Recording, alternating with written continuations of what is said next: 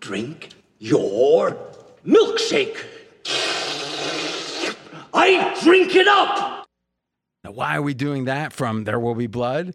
Because that's how Scott Seidenberg's been doing to the bookies when it comes to baseball.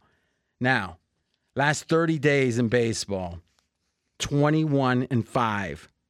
Now you might say, what's he laying minus 220? Up 33.94 units, so almost 34 units. Postseason, he's unfreaking defeated. 13 and 0. The lucky 13 up 28 plus units. And he has series bets and he's winning those. He had to lose, you know, two and one. And then the NHL, this is the start of the season? Mhm. You're 12 and 2? Yep. 20.5 units. Huh. So right now you've got an NHL package up. Yep. How much is that for? Check that out. Because I might roll a little something into this. Mm-hmm. The early bird NHL season access is the lowest price you're ever going to get on it right now $349. And that's like eight months of action. That's the whole season. Right, and you're already up 12 and 2. All right. So, one, if you like the hockey, go there. That's the best of price you're going to get, as the Italians would say. I don't know why I went into an Italian accent. It's the best of price you're going to Hey. get. No, come on. Don't, don't. oh, I guess I'm not allowed. I'm not allowed to do that. Are Never you mind. Italian? No, no. I apologize. Nah, nah, nah. You insulted him a little bit. You got a little out of order yourself. That's good. That's good. Little, a little De Niro there, right? Goodfellas mm-hmm. before they cave his head in and with the mm-hmm. nut. Yeah, yeah. I've seen Goodfellas. Okay, so Scott's hot. I mean, I, Fez, I know you don't like. We're not talking about you all of a sudden, but like you're on the list. But he's red hot. He is. Now I'm going to do something special. I'm going to do something special. a little Branzini. All right. I like Brand. Oh, that's good. From the Mediterranean, they fly it in. they What? fly it in. Well, the places I go. Oh, of course. Like you go, you like Long John Silver's, right? of all a the fa- people, that's a family spot. yeah. You like the, the way they deep fry the dough? No, you don't like me talking about places that I look down upon. Ah, remember? Okay. I Some call those places quirky. Yeah. I'm, Soft. I'm going to continue. to Not, be not the leaders of men. all right. so in that amazing baseball, you can have the rest of the playoffs. Scott guarantees at least five best bets in there. All right, at least five for seventy-seven dollars. Now, how much does he charge for a best bet? About 25, 25 typically. So I'm going to do the math real quick fast. Five times 25 is 125. Yes, sir. I waved my hand and said, no, it's 77. And now the machinery is in motion to make that the case. Sometime by the weekend, no, immediately that will go to 77. So you've got a couple of options with Scott. You can get the $77 special, and there might be more than five. best but There's a minimum eight games left. 13 and 0, 77 bucks. If you bet baseball, you're foolish not to bet with Scott at this point. And the hockey, it's up there, lowest price. Now, that is an impromptu promotion. I'll make this one quick. It's basketball season and it's early bird time. And you can get the combo college and pro, that's NBA and college, only for $777. You get it? 77 for Scott, 777 for the whole you know, again, we're going to June with the NBA. Plus, who's done well? You know about Mackenzie, hot in a two-year run in the NBA that's unmatched. Unmatched, real. I'm not sure. Maybe ever. pub, I'm not sure there's a public cap or the, the first two years being documented that good. Um, he also just said, you know, I'm going to play some college basketball. And was like, six- what was your college basketball record? 13 and 7. just you know you messed around and got a triple double all right now steve fezzik though up 24 units just in the nba and that was like a crazy or like a 65 what was your win percentage Yeah, it was like 60%. i mean it was it was Back-to-back selective years. it was selective oh so two all right that's excellent so we got mackenzie we got fezzik steven over up over 20 units good fella once again somehow up 50 units fez he's your nemesis because it's you look you're, you're squeezing the pen really hard andre gomes from portugal he, he's on boats in portugal sometimes taking pictures 50 units in college basketball He won 50 in baseball this year, too. 50 I mean, plus. Andre Gomes is damn good. and Griffin Warner up 36 units in college basketball. All right. The coupon code is lucky, L U C K Y, and it gets you down to 777. The normal price is 875. So I don't know how to do the math. I think that's about 100 bucks, $2 less, so I think 98. Bingo. Just did it real quick. That there. was It was each step. strong. Thank you. Coupon code lucky. If you here's the thing, if you're gonna buy the basketball, you will never have a time that you have a better deal. That's what we guarantee at pregame.com. You if you buy early, you never suffer. You never. And if somehow, some way, by a confluence of events, you think a deal is better in the future, you email in, and if it's objectively better, you get that difference made up. It never it happens like once a year. We might forget we offered something three months. But in general, you have a guarantee the earlier you buy, the better the deal. So that means it's time to buy basketball. If you want to buy basketball, and with Mackenzie, I'm telling you, you know I'm hard on him. This guy has has grown into an elite NBA handicapper. I might just take up NBA handicapping to try to match him. I think I could, but probably not. That's the whole thing. You think you can.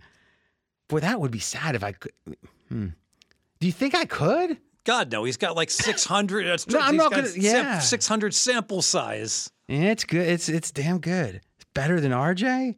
Doesn't sit right with You with can't me. just go by percentages. It doesn't you sit go right by with me. units, man. All right.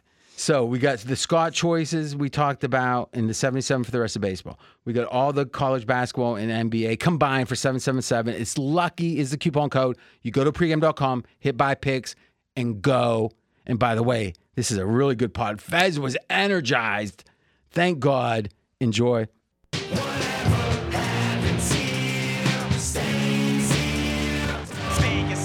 Seven, and we got a full house. Even more than a full house because little Mackenzie's growing up.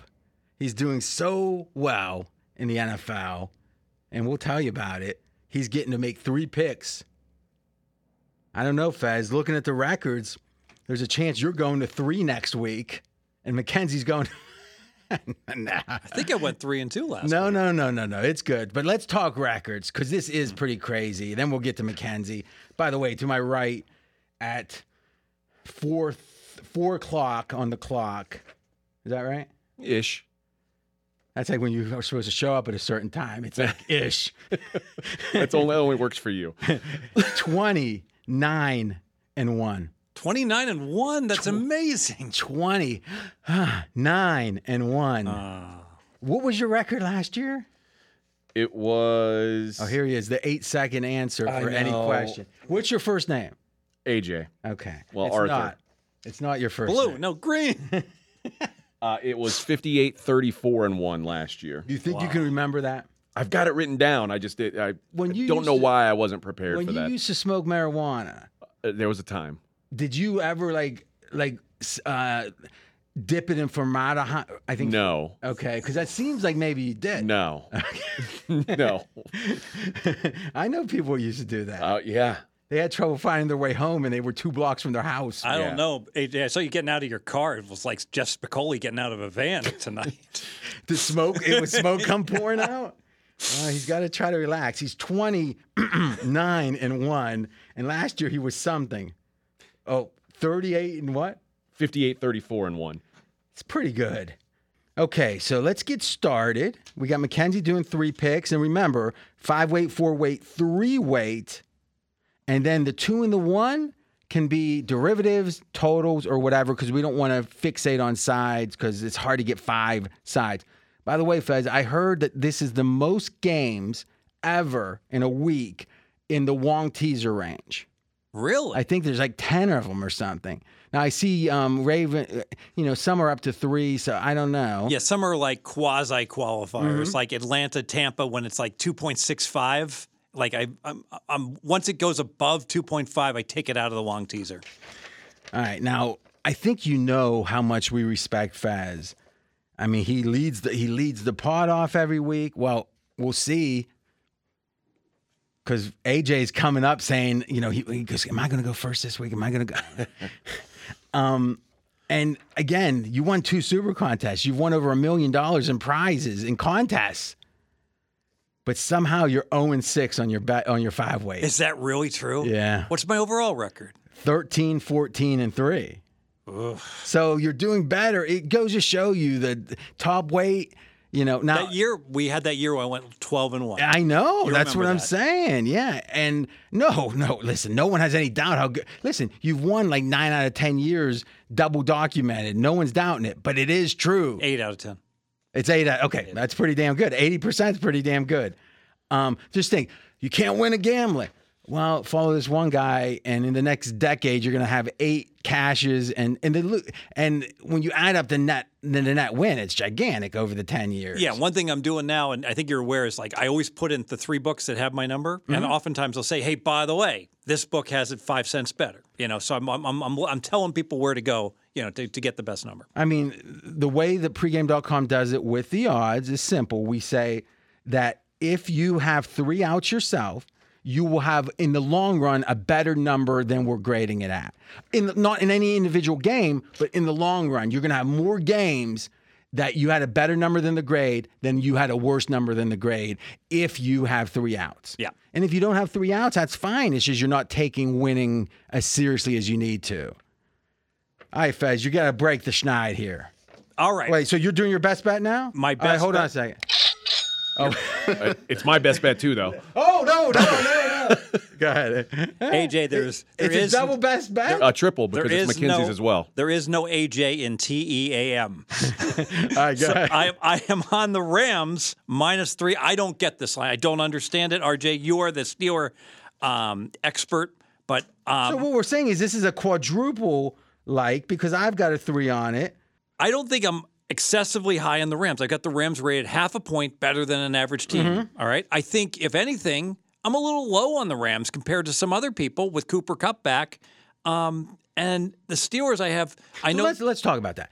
Is if you are doing power ratings based upon the results of the games or based upon the stats, having a player out that's now back in is something that you would say, okay, I got to give it a little uptick because he they got these other stats without this guy, right? yes. So Cooper Kupp's back, he's playing well, and they played pretty well without him. So I agree with you there. Continue. Yeah, so year to date, the Rams have a slightly worse than average defense, and they clearly have a better than average offense. They're getting 5.6 yards per play. They're giving up 5.2. There's, this is a team where's their defense at? a little worse than average. 18th DVOA. Okay. okay. Yeah.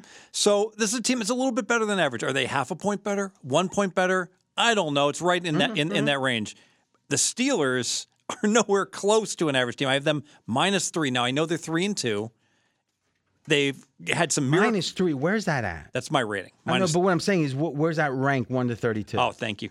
Uh, one second. They are 24th. Ah, that's wrong. So, so, so, give me the team at twenty-three and twenty-five. Atlanta's 23. Washington 25. if you say Washington, Pittsburgh on a neutral was pick 'em, you're crazy.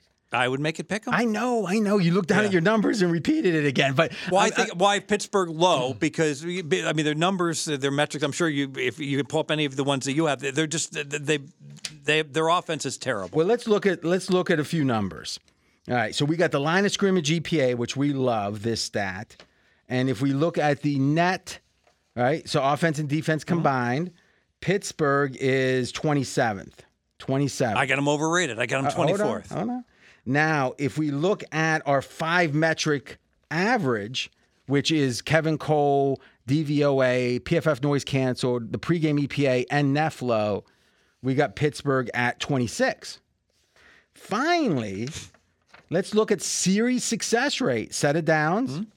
Pittsburgh comes in at 32. 32. They have the 32nd ranked. This is amazing. They have the 32nd ranked defense or offense and the eighth defense, but it still has them at 32 because they're so bad on offense. They're like, so, I mean, that is crazy. Like, so number 31 on offense, let me look at this, is minus eight and a half percentage points worse than an average team. Mm-hmm. Steelers are 11 and a half. That's big. Continue. Yeah, so I've got these teams three and a half points apart, playing on a neutral. Rams minus three and a half. Now I get that there's going Oh, to it's be three. I, I understand. And and this line's only three. And you know what? I get the fact that the Steelers have lots of fans in LA and they travel Mm-hmm. well, but they still got to get on a plane to go to LA and fly across the country. You can't give the Steelers Well, they're off a bye. you keep they're off a bye, but you can't give the Steelers home field advantage when the game's in LA. So if it's three and a half on a neutral, you got to make at least four for the Rams. And I'm laying three. It's a slam dunk. It's my best bet.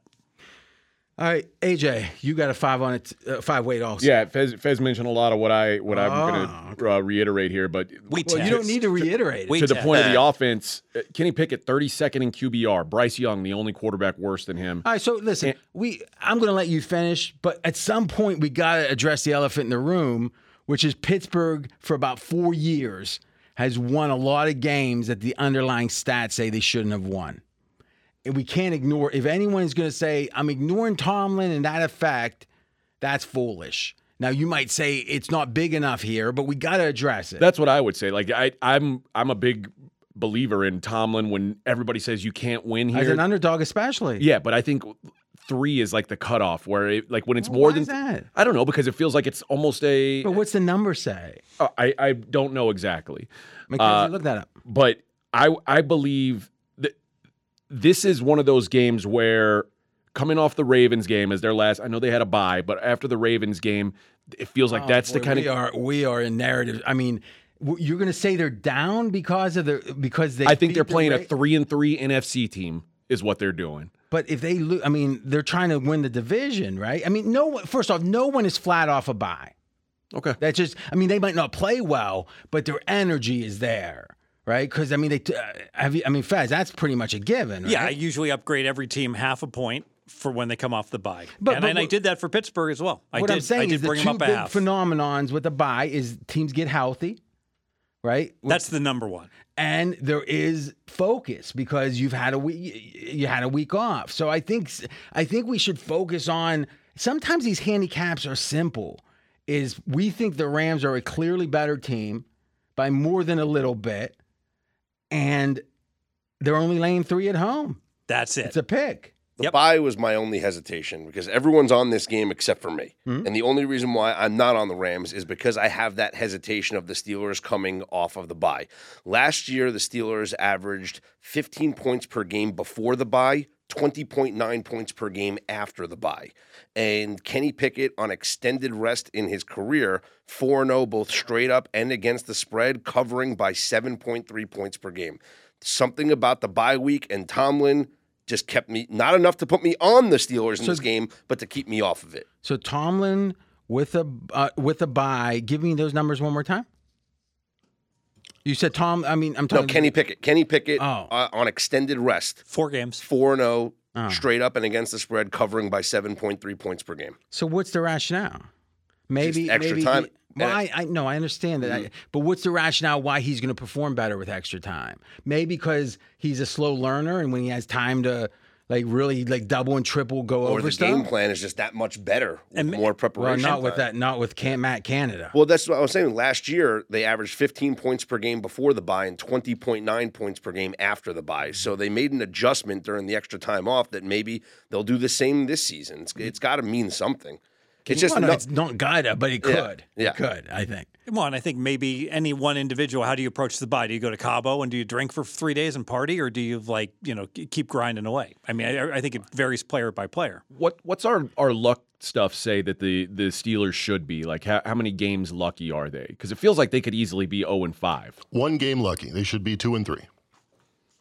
So three and two becomes two and three. Huh, that's interesting. All three of their wins were like coin toss wins. Their two losses were very Well, first off, we have the exact math on it. So they the three wins couldn't be coin tosses, or it'd be one and a half game. Okay, well, I mean, that's why I was asking Yeah, for the yeah. numbers. Yeah, but the, we yeah. So um, I mean, first off, the the the, the Raider game wasn't a coin toss. I mean, okay. I, I was there. I mean, it it was. would know, yes. Yeah, I mean, I mean, what I'm saying is, it was like they could have lost, but they they had control of that game. Uh, certainly in the second half, right? Mentioning the Raiders game, do you remember what the line was in that game? Yeah, the uh, Raiders are two and a half. Okay, I saw it Raiders three uh, is what I saw the the close as. But I, either way, there's Okay, so go ahead. that's what this number is. You're telling me the Rams and the Raiders are the same? Like I, I don't think the Raiders are even close to the Rams, and we're laying three at home. It's funny because the Raiders got a ton of money on Monday night um, against uh, what was it against Green Bay, right? Yep. So there's some, there's people betting the Raiders. The, the why is the sharps are betting the Raiders in But I think AJ's. I, I, I, agree with you, RJ. But I think AJ brings up a very great comp here. Mm-hmm. That in many ways these are these are eerily similar games, right? Because Pittsburgh's going to have the had the crowd in Vegas, Mm-hmm. yet they were still two and a half to three point dog, and they're going to have the crowd in LA, and they're only a three point dog. But but the Rams are, are they're clearly better than the Raiders under any point. A couple things. If I and I don't remember, and I'm looking now, Pittsburgh before the Raider game had that war against the. Okay, so they played on Monday night against the Browns. So they were on a short week, and then they were going out west. I mean, it was a bad travel spot. That's a good point. Now they're off of a bye, so it's a good spot. But but but I agree with the comp in general. I mean, I'm on this, right? But let's admit something. You got to give Tomlin um props. I mean, he has won This more. is a good role. Yeah, and well, I'm just saying that they win games or not. Ever since the Rudolph year, they've been. You know, he hasn't he hasn't had a good team since Big Ben got hurt. They seem to do exceptionally well circling the wagons though when when they're off of a loss, right? If they would have lost their last game, I would have been more reluctant to back the Rams. All right, so let's look at a few numbers here. So Tomlin, uh, addressing AJ's point, when the line is less than th- three or less, but they're a dog and they're away, and I'm not sure why away matters, but let's look at let's look at this first. 18 and 10 against the spread, up 2.3 points. Very good. Uh, that's good. Now let's look at it home. Just do home by itself now. Or I guess well now we're gonna have to yeah do home by itself, please. And home the same spot seven and three. So I mean you know let, let's set aside that three is is the but again let's look at the exact same thing with them favored by two and a half or less. Yeah, like we think the favor or the dog means something, and it does psychologically, I think, to the team sometimes. But it's a spectrum, right? And plus, who knows? Is it pick 'em? Is it even? Is it plus a hundred? Mm-hmm. I don't even know when it goes to that zero. All right, so so less than three as a favorite and the site. Okay, so wow, so with Tomlin, well, I guess there's not that many games. Uh, he's twelve and thirteen at home and 14 and 12 away. So you add it up, it's 26 and 25. That's in what role again? Uh, this is a small, small favor of less than three. Okay, so it does seem like as he he moves away from being a dog, it's a little less good. I know as a favorite he's not good. So Tomlin's in a good spot. They're off a bye. What is Tomlin off a bye? Do we have that? Uh, Tomlin's 25, 12, and 1 straight up on extended prep. So 12 or more days. Yeah, I don't. Well, That's hmm. straight up numbers, though. So go 12 or more. Mackenzie's got uh, more than 12, and he's got uh, 9 and 10 against the spread. Yeah, I, I, straight up never interests me. All right. So no, no, no. I'm saying, yeah, greater than or equal. Okay. So he's 10 and 11 off a true bye. Okay. So that doesn't scare me. yeah, I like mean- that. yeah. Um, here's the thing. If there wasn't a reason, if you just had these underlying stats and it wasn't the Steelers and it wasn't Tomlin, this line might be four and a half or five. Sure. There's gonna be something that scares you, or people would be betting this and it'd be up already. It'd be past three already. Right. So to me, we got to accept the fact, hey, there's a good reason to trust Tomlin, but maybe not here. Because whenever Tomlin has a lead, like with wins or in a game, they, he tends to. It's so funny. He he's considered a Hall of Fame coach now. Big Ben is what the tenth best quarterback to ever play the game, maybe the twelfth. Well, he certainly was what Top 20. Th- well, he's more than top 20. He was third or hmm. fourth in this era with Peyton Manning, Brady, Brees, Rodgers. Okay, so I, I consider him at that point would be fifth there. So he's the fifth best quarterback during the the, the During whole- the passing era. this century. Hmm. yeah. And between 2010 and Big Ben blowing out his arm, they didn't go to one Super Bowl. And they had like a top five team like almost every year. So that wasn't good. Right? His game management's horrible, but somehow he can motivate like a mother. Yeah. but I don't think mo- motivation is the important thing when they're three and two. They're in first place. So I agree. I would I, if they were two and three, I'd be much more worried. Yeah, yeah. The three wins, they're plus seven in turnovers. And that like it's that's why I said it's just felt like lucky that they're they're three and two because So he's been lucky the last four years. No, I'm saying But this what I'm saying, what I'm saying is he's they've done this for four no, there yeah, there's no doubt. But this I mean you agree this is the worst offense No- they've oh, the worst, maybe. besides the Mason Rudolph. Well, maybe, but I'm maybe saying even the, worse than that. I'm saying well, no. I'm saying who knows. I'm saying the wins are no more lucky than they've been for the last four years. I agree with that. so it's, I think so you're At on- what point are we thinking it's something with Tom? I, th- I think you're on to something. Well, why is this spread three? I think it's a great question. You know, why isn't it five? And I think that people are looking at AJ's comp and saying, oh, you know, Steelers just came out west. They played at the Raiders and they got it done. And now they're, they're, now they're playing at the Rams. We're going to have the crowd again. I, I think the other thing is the the way to beat the Steelers defense is to run on them. We've seen that they're very gettable against the run, and the Rams running back Kyren Williams, who's been a big part of their offense this season, isn't going to play. You know, I think they're Mm-hmm. and they're like vulnerable. they're to- they're bringing in guys off the street. Darrell Henderson, who like had to find his pads to come uh, play for the team, so they're, they've got no idea what they're going to do at running back this week. I think the Steelers are vulnerable in the secondary. Also, it's just can can you block T.J. Watt and company? Well, and you when know? you've got three weapons, you know, between Kupp, Nacua, and Atwell, who have all shown to be dangerous, it makes it more difficult. Yeah, that that's where I ended up on the Rams. Mackenzie, you have a best bet and yet yet to speak on it. Yes, and you guys have laid it out. If you just look at the numbers, and that's kind of what I do handicapping the NFL, it's not close. Our five metric power rating has it as a five and a half point difference. Rams 1.7, Steelers minus 3.8. So the question becomes if the Steelers are going to do weird things and win this game, is this set up for that? And I don't think it is because of Matthew Stafford. You look at the quarterbacks they beat Deshaun Watson when he was playing as bad as ever. Lamar Jackson with the new offense, like they kind of waited for them to beat themselves. I don't think the McVay and Stafford Rams do that here. I think they play very, very uh, clean game, and I think they win this one easily. Now, this brings up really the question of the week, I think, which is how much do we look at priors and how much do we look at this season? So, priors is what your assumptions were coming into the season. So, for example, in the summer, you could have bet this game, Fez. Pittsburgh was laying one. Yeah, and I, I I I know because I bet Pittsburgh at Pick'em. I was like, I got a good line. It's already at minus one. So uh, I've got a nice portfolio. I got Pittsburgh at pick, and I got uh, the Rams minus three. What could possibly go wrong? Don't they call that a Polish middle? They do. All right. Well, one last thing. Also, we Oh, were talking go- about go teams ahead. off a bye. Uh, we've talked about this before, but road favorites off a bye. If you go all the way back in the database, 60% ATS makes a lot of sense to me. It's a business trip. You take care of business. You get that re- that rest really helps you. As a road dog, it's 50-50. It's 49% ATS. So I like the spot here. I don't think the the, the bye really makes the Steelers.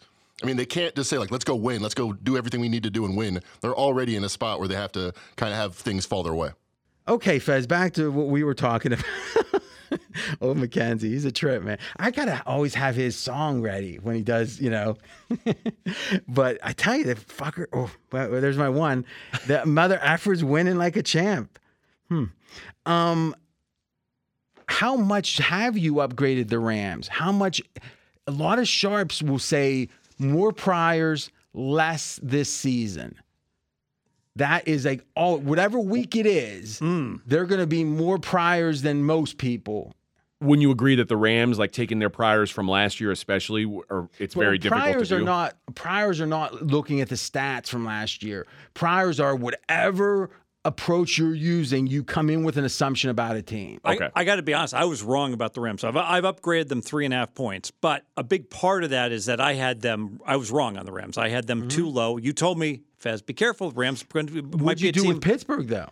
So Pittsburgh, I'm sure I had them as an average team to start the year. No, I had them one point better than average. Remember all that money Mm-hmm, that came the preseason? They remember they crushed it in the preseason. Bill Simmons said that they were going to have the best record in the AFC. and the season win number went up to 9 Mm-hmm. and so I'm one point better. I've lowered them four points. okay, so what we're saying is net net, there's been like a seven, seven and a half point change between the two teams. Yes, And the, from That- the that- summer line till now is only three or four points. That- Based, and yeah, it, it would be Rams minus six based upon the power rating. That's strong. Mm-hmm. What week is that cutoff?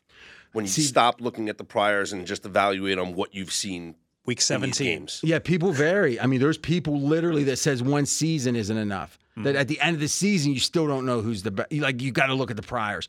But I do think there's one thing about the Rams that make this diff makes it different. The priors were conjecture. They were more guess than usual, right? You look at Kansas City, you can say, well, like last year, Kansas City's prior from the year before without Tyreek, there's a lot of question marks, right? But this year, you pr- pretty much knew they were returning the same team, pretty much, right? Malinsky used to talk about that, how Yeah. Mm-hmm. his confidence level. You want to talk about that? No, go ahead. But but he would talk about that on any power rating. But I think specifically y- year to year, there can be a lot of uncertainty. And that- Oh, oh, sorry. I was just, that's what I was asking you earlier. Like the, the Rams didn't have Matt Stafford last year. They Aaron Donald missed half the season. Like the, the Cooper But- Kupp was gone. It wasn't even. But they look at his it from a, yeah, but they look at it from a roster. I mean, they look at it from a roster perspective. They say, "Here's the players. Here's how good they are." They're not looking at it from, "Oh, last year they were eight and or four and twelve or whatever." Sometimes they do. You so, by example, my Rams power rating was a minus three, but my confidence level was like a D, A to F. All right. I really wasn't confident. I, they could be terrible.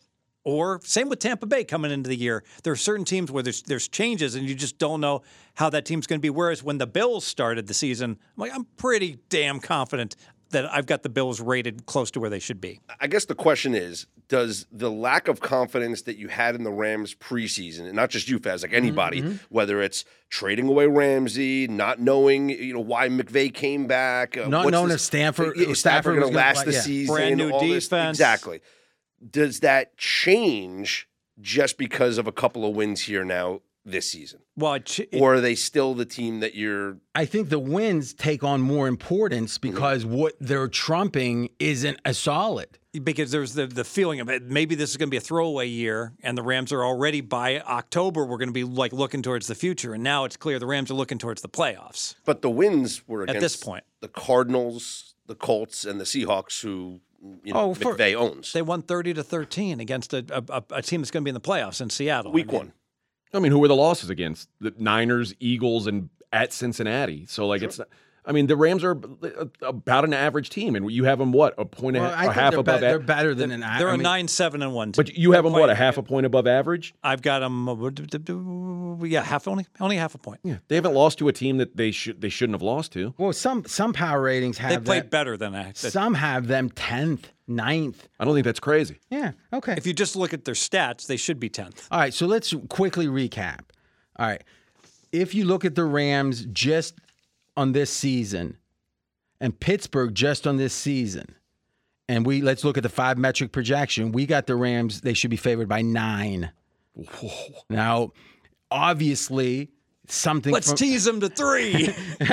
something something about the prior season still matters, but I do think this is something I haven't heard discussed much or at all is your certainty or lack thereof about a team's pr- prior should somewhat influence how long you hold on to it. sure. Cincinnati, when we get to that game, will be very interesting in that regard because the prior was a top four team, top three team. They haven't played like that. The mm-hmm. defense hasn't played like that. They're on bye this week, so we won't. Oh, okay. Best. there you go. If only Mackenzie would put the byes on here. I did. Where I'm looking In at the the. week seven line progression, I was but very what happy about way the week turned out. seven five metric projection? Well, uh, there's only the games on there, so there's no bye teams. All right, but you got it on one. That's good. All right. So I think this is a record. Three of us have a best bet on the Rams. Yeah, and and and then The I, our best bet. yeah, I got a three weight on it, and uh, Scott said I'm passing. All right, now. Next up, my best bet. You know what I'm going to do? Because, Fez, I want you to see when AJ takes your spot that's about merit. I'm going to defer and let AJ go first, and I'll go third in the or My, second. I just did my best bet though. oh, 'Cause I had the same one as Fez. that, so I Oh, good call. like- I wanted to seem like I was being cool, but it was a very generous offer. yes, thank you. Okay, so my best bet. I'm next. The Green Bay Packers. Ooh. That's a surprise. In fact, you guys recorded a few of the games you didn't think, or I told you some of the games I didn't have a pick on, so you guys could do a little pre-recording. And you said, "No way, RJ's picking this Green Bay game." You- You're 0 for 2 picking my picks. Last week you said, "No way, he's going to be on Miami." That was one of our winners in our three and two week in the Super That's contest. that's true. Wasn't as good as Mackenzie, but hey, we're trying. Down 14 to nothing. How are you feeling? Do you see that? Luckily, I didn't observe that. so, Outscored them 35 0. I mean, but Miami is one of the few teams you aren't that worried. They, they, they were up seven by half. All right. So there's two different systems. This is a pure systems play, and it's also a, a statement about Denver's offense. So first, one systems play is about a team that has a bye, and it doesn't matter if it's this week or not. Meaning the Green Bay's off a bye, but it could have been two weeks ago, three weeks ago, and they play a team that has yet to have their bye right? So Denver hasn't had a bye. Green Bay has, and there's other tighteners, but it gets to like a, a shockingly good record. So a team that has uh, less wear and tear on them. Yeah, the theory is Re- re- reinvigorated. the theory is an early bye hurts you come week 16 or 17, but it helps you come week six or seven. Especially against somebody who hasn't had a week off. Yeah, and you look at a team like you know, Interesting. The the Rams. You know, you you would think, well, the Rams haven't had a bye, and Pittsburgh has. Yeah, well, there's other factors, but that's the beginning of it. Mm-hmm. And then the second one is is how much how big is next week's game, meaning relative to what next week's projected line is. Is there any sense of a look ahead? And there's a strong system with that. And that also favors Green Bay. So next week they've got an easier game, and Denver has a really tough game. So you add those two up, and it's rare for. I mean, these are like 64% over like a lot of games won, and the other one is like like 30 and 7 kind of thing. So it's a double system play, but I also think there's a third element to it. Which and, and by the way, a system is league wide. A trend is team specific. I don't hardly ever do any. Tre- I only do coaching trends usually because I trust, you know, like a McVay versus whatever. Um, and I'll do a quarterback trend like Brady or whatever. I just like more years. Um, but the nice thing about a system is you got 32 teams that can apply uh, in any given week. Denver right now, if you look at the way they are um, power rated, it seems like that you look at the stats and you say their offense is about, oh, I don't know, average because they've been really good efficiency wise. Um, what do you got on the uh, DVOA? DVOA. Yeah. And we'll compare that. And then I'm going to look at just the um, series success rate. So what do we have here? We've got for Denver, we've got them 15th series success rate, which uh, to repeat is how many times you get a first down when you have a new set of downs. Mm-hmm. 17th DVOA. Middle of the road. I don't think they are. And I think mm. specifically, let's look at the teams they played. Maybe throw the schedule up. We what we know is they played the Bears, I got it right here. and at the time, one of the worst teams, mm. or you know, one of the worst defenses in the league. They probably still are, but they certainly were at the time. Washington looks like their defense is like as at the time we didn't think so, but their defense is bad, right? And Miami. Miami doesn't have a great defense. But they did play Jets and Chiefs in their last two games, and those are two strong defenses. And and how's the point output been? Uh, 21 and 8. Yeah. So in a weird way, that's two of their five game or I guess six games, right? Because they don't have a bye. Um, but maybe these are more telling, right? And let's not go too crazy with Kansas City's defense. Right, they've done well so far, but it's back from the priors versus the season. We don't know. Interesting, the Kansas City sandwich here. Um, is this correct? They play Kansas City next week and they played them last week?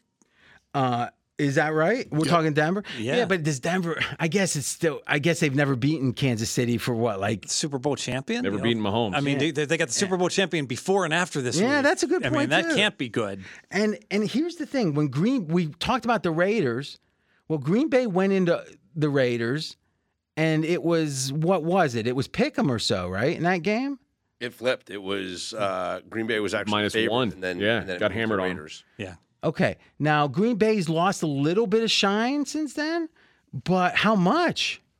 Because now Denver, what is Denver and Raiders right now on a neutral? Well, it's because the Raiders are starting, you know, scrum. No, no, but what I'm saying is Raiders with a healthy quarterback. Raiders are like good two and a half points better than Denver. Yeah. So Yeah. so my question is why uh, and it looks like that game closed Raiders minus one against the Packers. Yeah.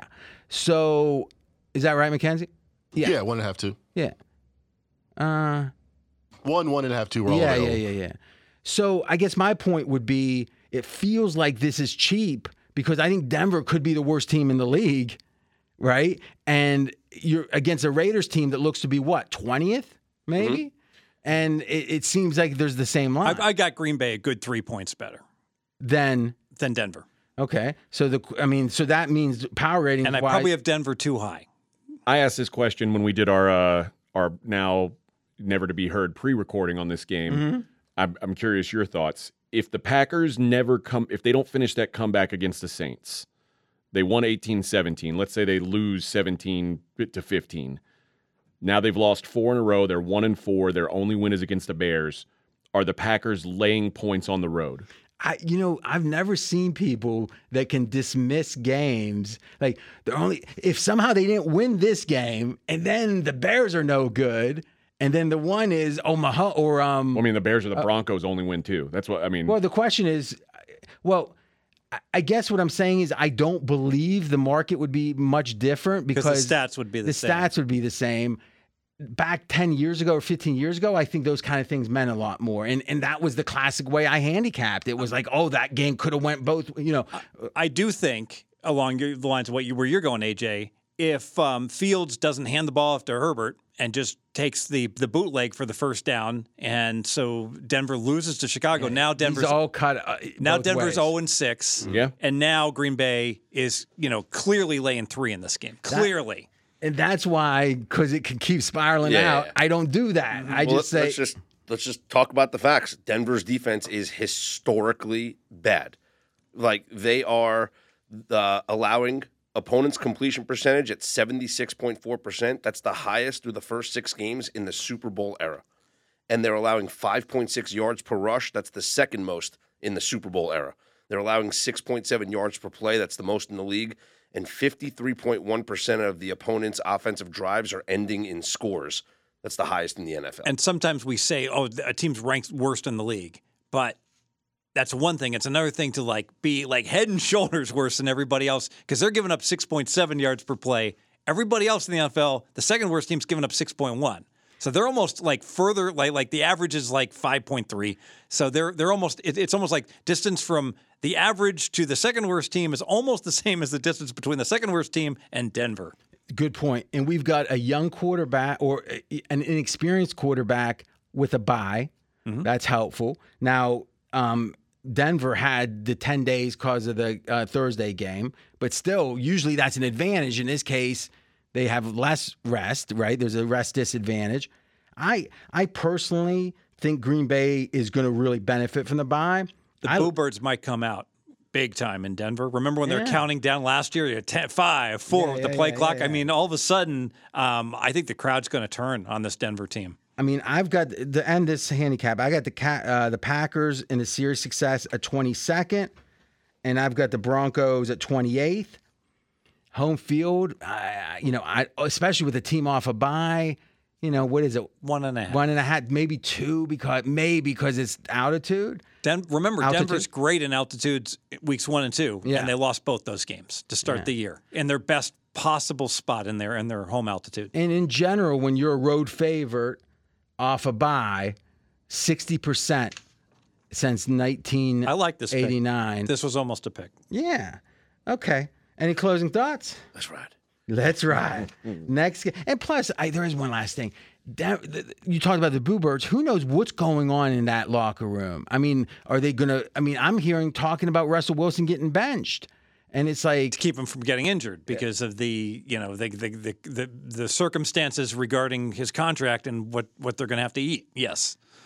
so uh, it does. It feels like Green Bay still believes that they can have uh, you know be in the a wild card. I don't think Denver believes that. So I I, I just think in general we're gonna have more focus off the bye, especially, and like you said, Kansas City sandwich. Okay. Let's see here. We had our five already, five and five. So no one has a five. Oh, Scott has his five. Yep. Now, you thought Fez hasn't won a five. Amazingly, you haven't won a five, but your record. Now think about this. Whoa. Think about this. He's 0-4 and 2, but he's 17 and 11 overall. Not not in other games, counting that game. So hmm. except for your your um you're like 17 and 7 Yeah. except for your best bets. Mm-hmm. So we're gonna skip his best. No, go. I'm going with the Detroit Lions. I'm taking the three against the Baltimore Ravens. And by the way, that's my four. And it's my four. All right, boy, I'm surprised. I thought I'd be alone with this one. I feel good about this now. All right, go uh, ahead. So let's look at the summer line in this game. It's the same. Ravens laying three against Detroit. Oh, that's interesting. Hasn't all of our opinions changed on the Detroit Lions? I know there was optimism going into the season, but we joked around on the Monday pod, RJ, if we were doing a college style AP top 25 where the last game matters. no priors. No priors. Just what you're doing now, and the last game matters. So if you're the number one team in the nation, you lose, obviously you get bumped down. The Detroit Lions are the number one ranked team in the nation right now because both the Eagles and uh, lost and the 49ers lost. I, our opinions have changed so much on the on the Detroit Lions. I don't understand how this line is the same as it was back in the summer. the that's Ravens are handicap. also I agree. the I agree. Ravens are also now the 14th team to return from London without the bye week. Last week was the first time that one of those teams was not trailing or tied in the fourth quarter because the Jaguars blew up. the RJ won with the Jaguars. by So, way. so let's agree we don't know the effect, Mm-hmm. but it can't be good. 13 to 14 says could mean something. And and I also think that so the, the Ravens took that game so seriously. They went over on Sunday night. Mm-hmm. You know, that's why they got a ton of money. They've been taking everything seriously for a month. So think about this division rivals. Mm-hmm. They're playing at Cleveland. All right? They're playing at Pittsburgh. and that's a they're- whole different level. They're going to London for a week. And now this is their next game. And I, what I'm saying is because har they went over there for the week, it's going to be more draining than it would have. Let's just say this: it might be nothing, Mm-hmm. but it could be something that's our advantage. And then what did how impressed are we with the Ravens last week? Six field goals, so they couldn't do much against the Tennessee Titans defense. They had to rely on Justin Tucker Well, for when you win game. and cover, you win and cover. Six field goals is a lot of that's a lot of failures in the red zone, It right? was didn't, a we, didn't we look at our game at the end. our red zone attempts and then the failures in the red zone? Oh, because they they went for a field goal and okay, yeah, yeah. Remember, we in our chart we went through on Monday when we recapped the games and all the red zone failures that they have. Yeah, but there's two ways to look at that. Mm-hmm. Getting to the red zone is harder than pushing it in from the red zone. So if you have six times in the red zone, it's actually better than having, let's say, no times in the red zone, but having the same amount of. Mm-hmm. Like if you had the same amount of points, I'd rather be in the red zone a lot and fail than not. Wouldn't you agree, Fez? Yes, pretty clean final. Baltimore wins the yardage by over 100 yards, but the YPP was the same for both teams. First downs, Baltimore, three more first downs. Baltimore deserved to win You, by you seven. were sick Monday. We've done this already. Yes. Continue. so the what the point I'm trying to make is is that I saw them struggle in the red zone last week, and now I have a Detroit Lions defense that ranks third in DVOA. Shout out AJ. Fourth against the run, eighth against the pass. That's the strength of this team. As much as everyone wants to talk about the offense, it's averaging oh 29.6 points per game. Their defense has been elite this season, and I don't trust the Ravens offense, which relies on the run.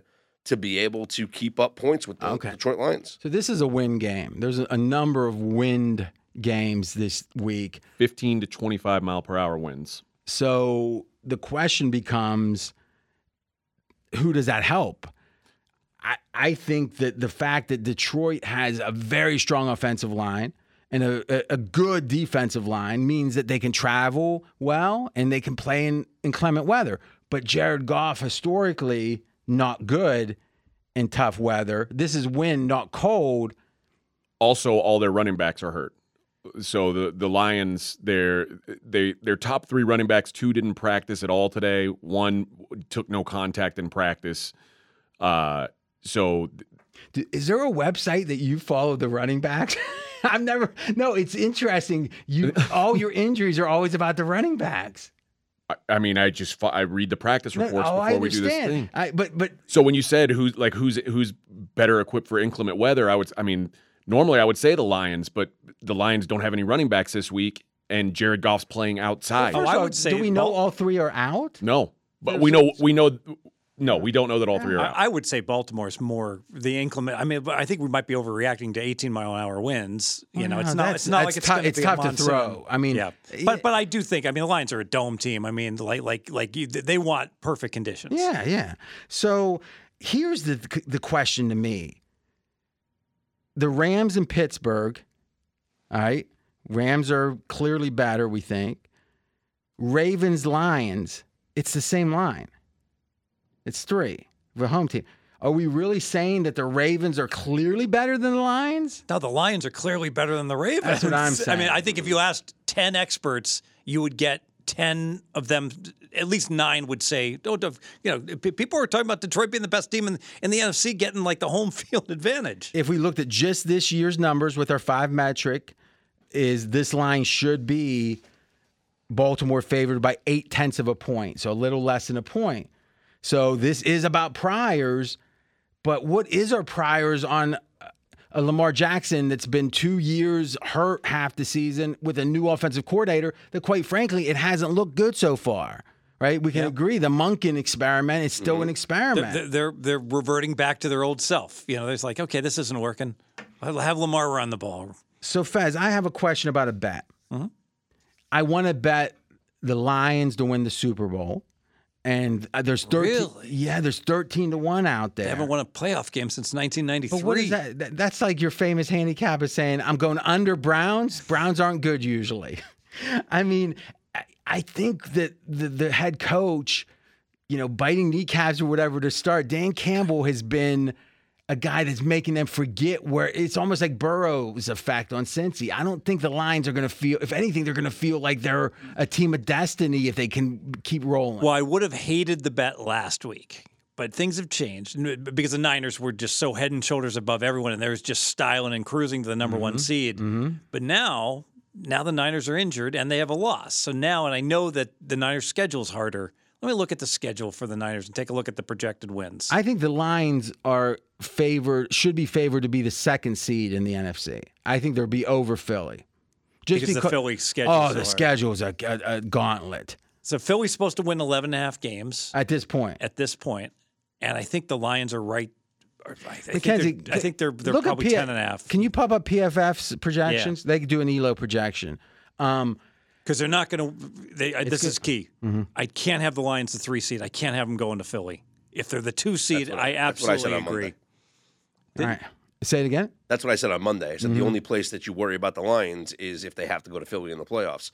By the Crappy way, weather. Mm-hmm. Lions Lions win total updated on the season is 11 and a half. Uh, like to bet it. So it's the same as Philly. They're they're considered to be equal. Is Philly chances. 11 and a half? Yeah. Okay, so looking at these numbers, uh, PFF says, hey, Philly's a smidge better projected for the season, right? Based on schedule, too, obviously. And if you look, Philly has the sixth hardest schedule remaining, and Detroit's 20th. So that's interesting. So they have the same amount of wins now, right? Right? One loss Yep. each. And one has the 20th schedule and the other has the sixth. That, that, this is saying Philly is much better than Detroit.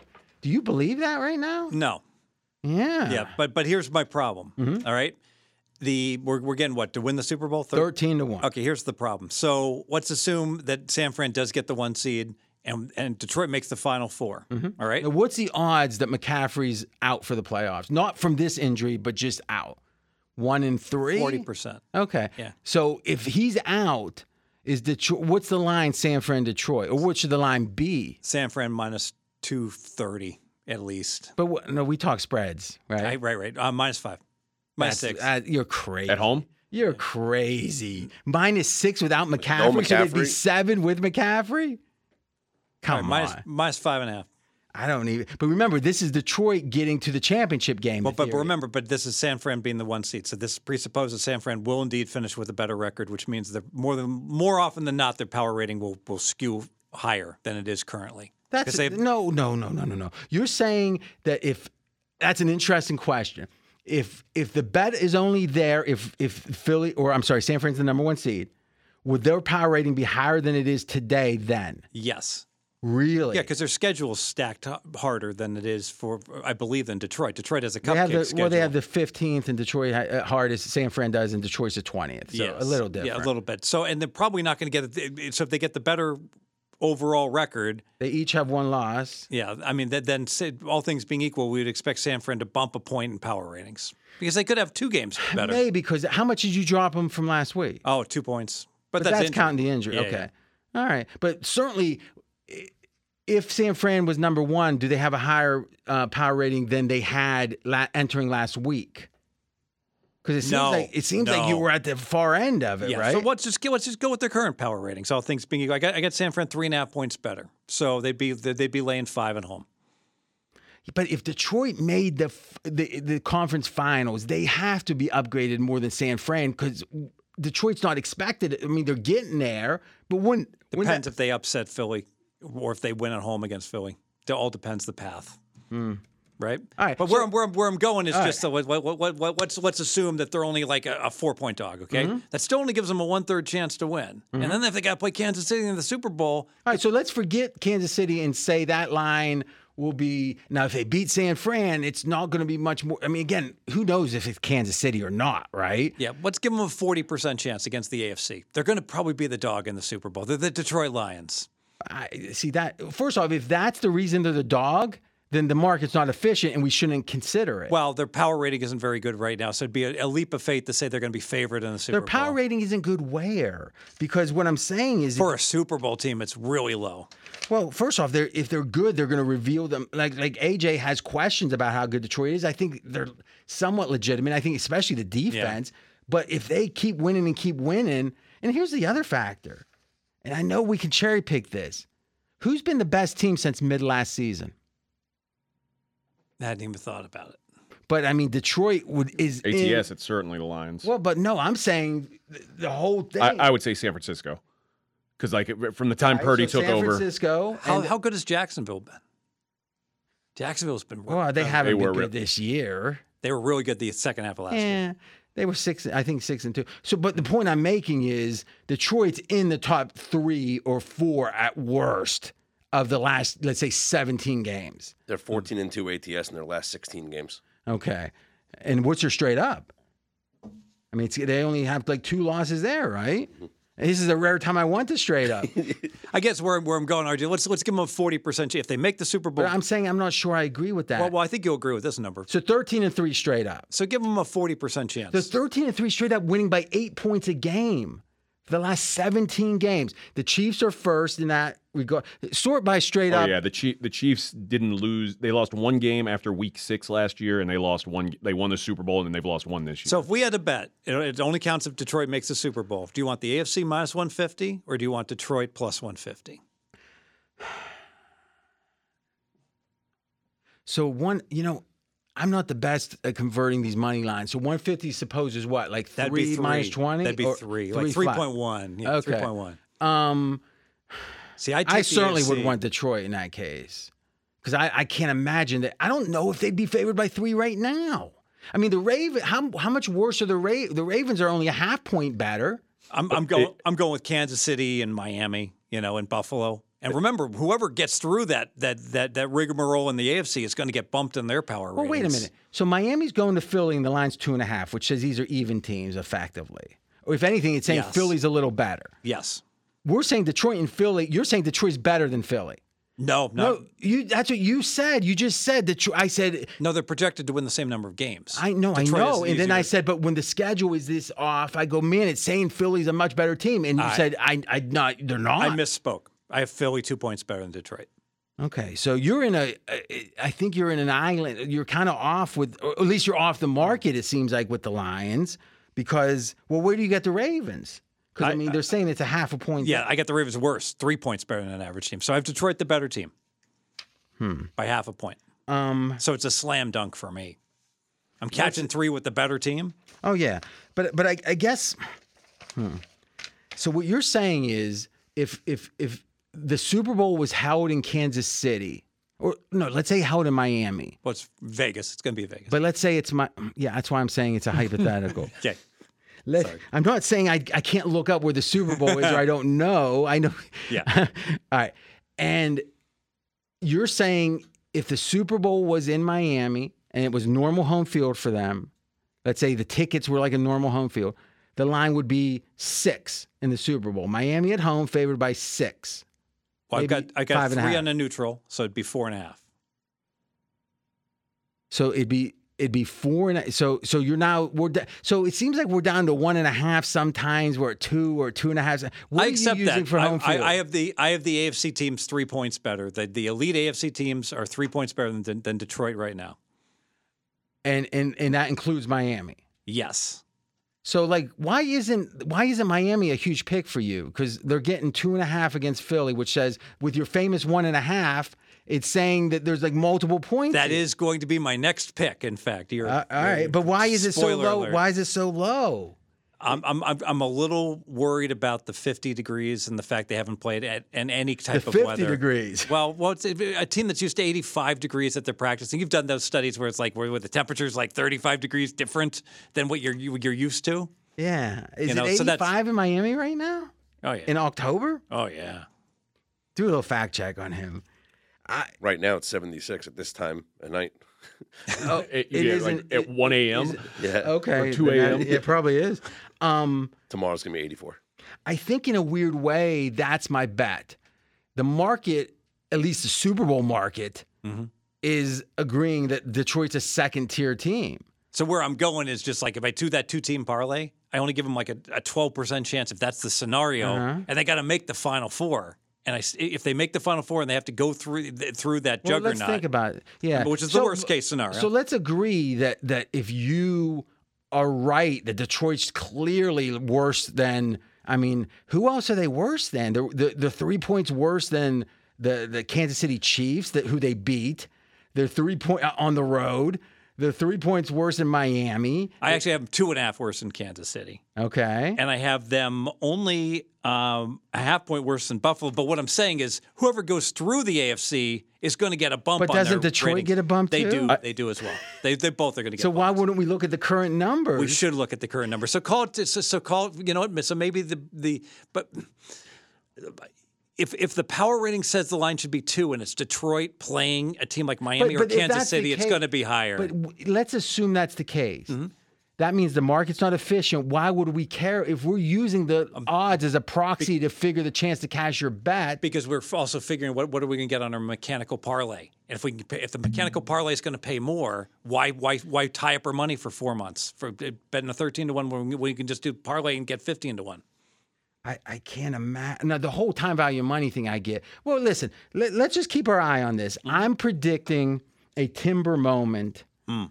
which is Detroit. Now, here's the thing I don't know if they win this game. If I knew that, I mean, if they win this game, they're going to be eight to one next week. Oh, you're you're, you're smoking weed. Yeah, I think they'll. All right. So if they win this game, what do you expect to be the, their, su- the right now? It's what thirteen to one, Mackenzie? 11 and a half plus eleven fifty.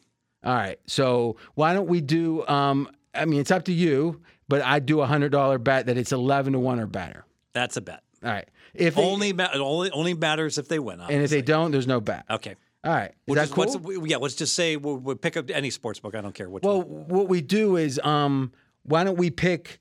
Why don't we pick three? We'll do Circa, Bookmaker, and who's who should our next one be? McKen- oh, Westgate's good on futures. We'll do those three and take an average. Mm-hmm. Beautiful. Does that work? Perfect. Okay. Um, At what at what time point? At what period? Uh, Monday after the game, right? The first. yeah, yeah. Let's assume let's assume Monday morning, you know, noon Pacific. We'll take. Yeah. All right. Well, whenever you guys do your normal sheet, Or Tuesday, it'll be the same. You're not going to get a different answer. you know, actually, let's do Tuesday then, because I wait think till Monday Night Football. Yeah, I think the Pistons or I'm the Pistons. I think Detroit might get some momentum going. Okay. I I got to be honest. If I was over undering it, I'd say like nine and a half. Like I really think You're you're overreacting. no, this is a timber moment. They're going to look up and say, "Wait a minute." They go to Baltimore. And They go win. ball. If- they if- beat Kansas City. This team's rolling. if they were at Philly, I'd agree with you.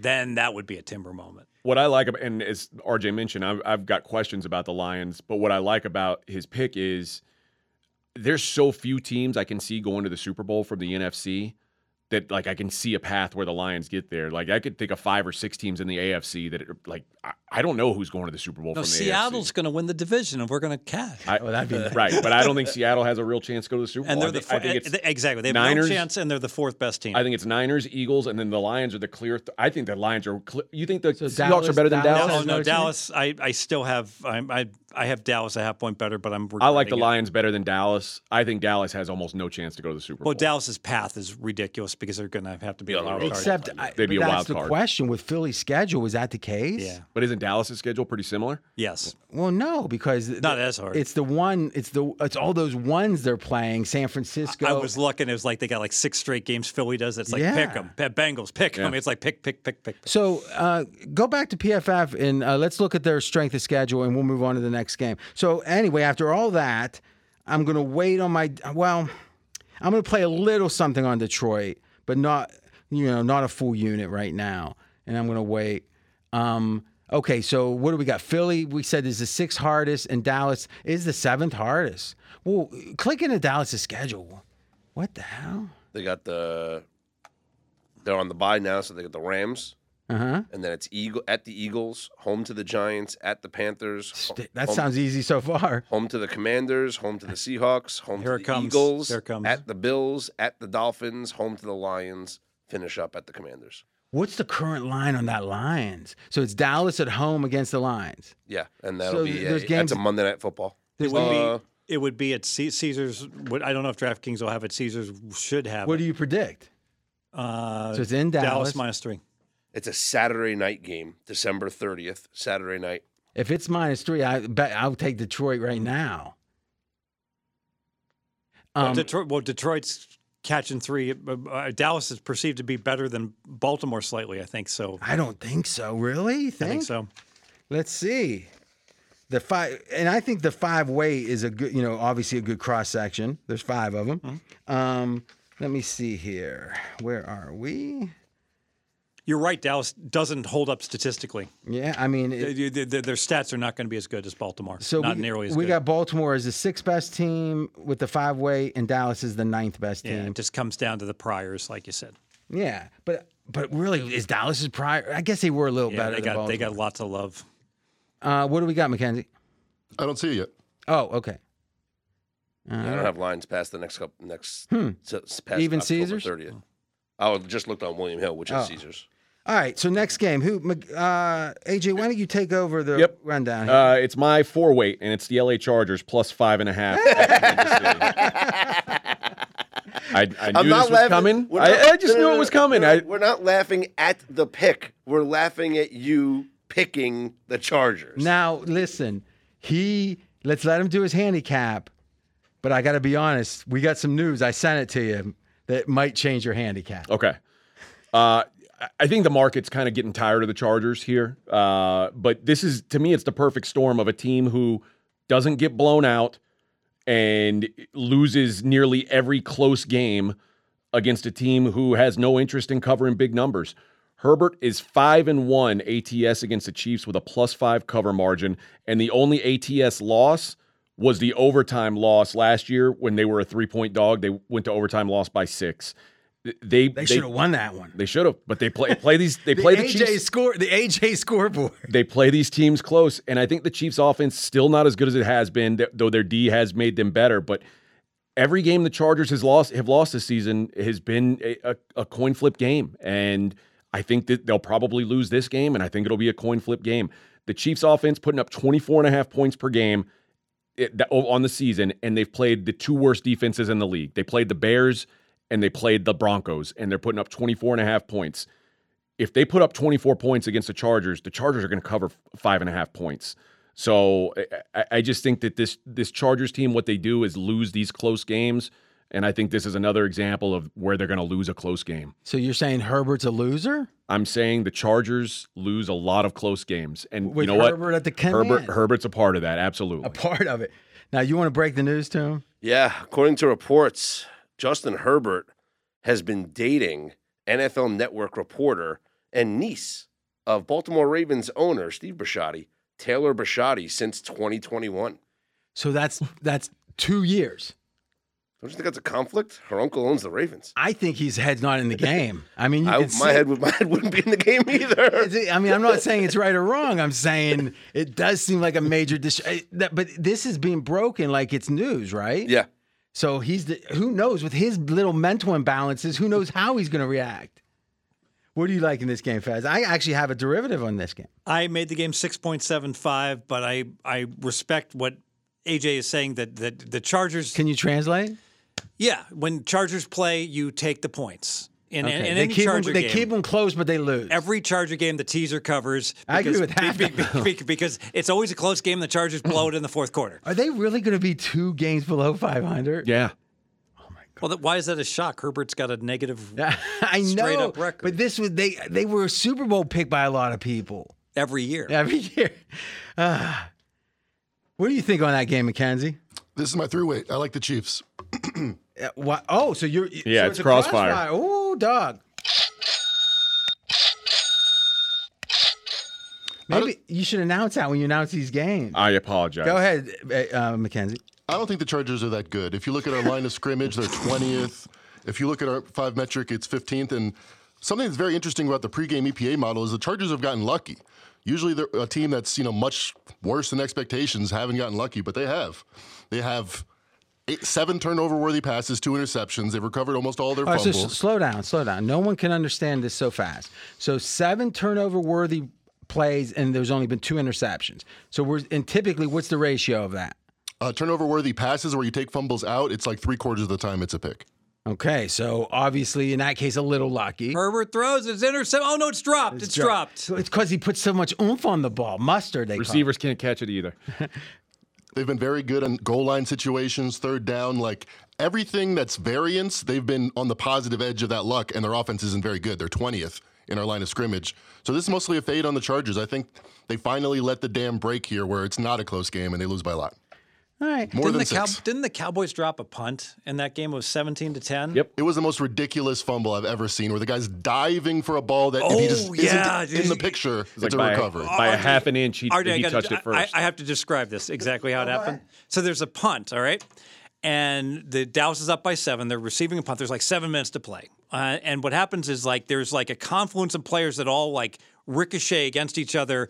And no one, none of them wind up touching it, and the ball just bounces and goes sideways. But one of the players in Dallas thinks, "Oh, I think it touched my guy. Oh no!" So he like jumps over to try to recover it, and like the tip of his pinky just barely touches it clearly, and then like two Chargers crunch him and, and and recover the what they thought was a fumble, but it was a fumble because the Dallas guy touched it. And so San Diego got the ball, Chargers got the ball in the 20, and like eight plays later on fourth and one, they scored to tie the game.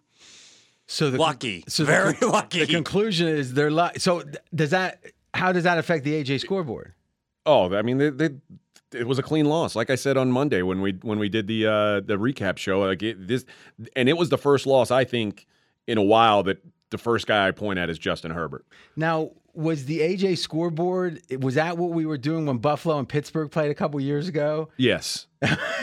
yeah. He goes, the Steelers come in and like win the game. That was straight. week one. Yeah, yeah. It was. He goes, lucky win, lucky you win. All right, I got a derivative on this game. So we got a crossfire. Now, by the way, for new listeners, that's an auto three hundred dollar bet between these boys. If Mackenzie would have cashed out twenty thousand in the Super Contest, he wouldn't have cared. Imagine if he's down. He's got bigger fish to fry. Yeah, it's true. Okay, so this is a unique scheduling spot. I was waiting for someone to talk about it, but no one did. Oh, it's this 10-6 game. God damn. it. God. Damn it. Fez must have been sleeping a lot. He's like got a lot of energy. Don't hit your head. I don't see. I don't even know what he means by 10-6. It Maybe. means one team on 10 days rest, one team on Uh, six yeah, days yeah, rest. yeah, yeah, yeah, Yeah. Okay, so this is a situation where Kansas City is is got the the Thursday game to Sunday, and now I put San Diego in my notes here, but the chart. Said, said it, he said it too. but the Chargers playing on short rest on Monday. Now, you might think, Fez, that that means you want to play Kansas City. And it does mean that. It's about two points a game. And there's been actually uh, 45 of these in the, since 1990.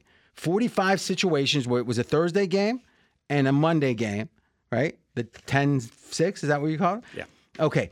Now, Where the edge is is the total. Ooh. The total, if you look from 2012 on, is 4.6 points to the over. Right, 17 and 10, two pushes.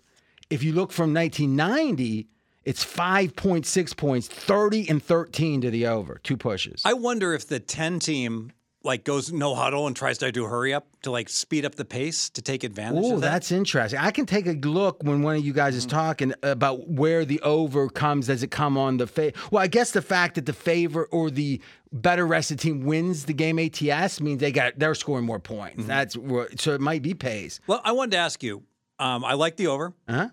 And is that your der- Well, so what I'm going to do is because the number is 26 and a half, if oh, I Oh, yes. remember right, we're, I'm going to go because it is Kansas City that scores the points in this spot. So I'm going to go over Kansas City team total 26 and a half. I, I, I like that. And what I was considering as a derivative, but I didn't want to give it because it's too big of a, of a vig, money line. Because all Chargers do is lose close games and play mm. KC minus 230 on the money line. Yeah, but you you could only play that if you liked them in the spread, but you thought it was a better pick on the money line. But I do because Okay. be, be, because if if, if we're, they're tied with four minutes to go, I I mean I'll, normally I'd be like, oh God, it's like a coin flip. But no, no, no. But Kansas City's going to win the game still 65 percent of the time Chargers find Or a more. way. because Or Ma- and more. Mahomes finds a way to win. I think they call it Chargers chargering. Yeah. Yeah. Now that's an interesting one because you're right. I mean, if there's any team that loses close games, it's a Chargers. And any team that wins close Yeah. games, it's KC. And if there's any team that lets uh, underdogs in the game, it's it's it's the uh, it's Chiefs. the Chiefs. I wonder though because it's in division, you think they perk up for this one, but who knows? We talked about how I think the Chargers perk up. I don't think the Chiefs care because the Chargers all they do is get close and not win. I have a question about, that, we- but go we ahead. talked about the Chargers and Herbert, how they can't hold leads. So if they are leading at halftime, they're going to allow the Chiefs to Yep. come back. They're 7 24 and 2 in the second half when leading at halftime. But if you can't lead men, how can you lead a game? Some would say quirky. All right. So you like that 26 and a half? I That's do. a good number, I right? do. I'm gonna get down on that. Yes, Yeah. that's a note. Yeah, throw me in on that one. You got it. I'll do a dime on that one. Um, all right, that's good. Next game. Scott's four weight. It is Buffalo at New England. I'm surprised that AJ's not on this because what do we You're hear? taking New England or Buffalo? no, I'm taking Buffalo. Oh. what does AJ always say? Buffalo is bullies. They beat up on bad Are you, teams. are you on Buffalo? I'm not on Buffalo. Why not? Because there's something wrong with them. There's something wrong with their offense right now. And I I think Josh Allen last year, remember he hurt his elbow and he kept playing through it and everything was fine. Now his shoulder's banged up. He's going to play through it. I worry that we're going to get dud Josh Allen for a, a couple weeks, if not the rest of the season. I was going to go get a Coke Zero, but I'm thinking of pressing the button, so I want to hear Scott's analysis. All right, of the 59 wins for Josh Allen in his career, 45 of them have been by at least a touchdown. Uh, AJ's right. They are bullies. They're good against bad teams. They are really good against the New England Patriots. Josh Allen in his career, 7 2 and 1 against the spread against Bill Belichick. So this is the a this is another win game, And this- not not like it was 2 years mm-hmm. ago. But Yeah.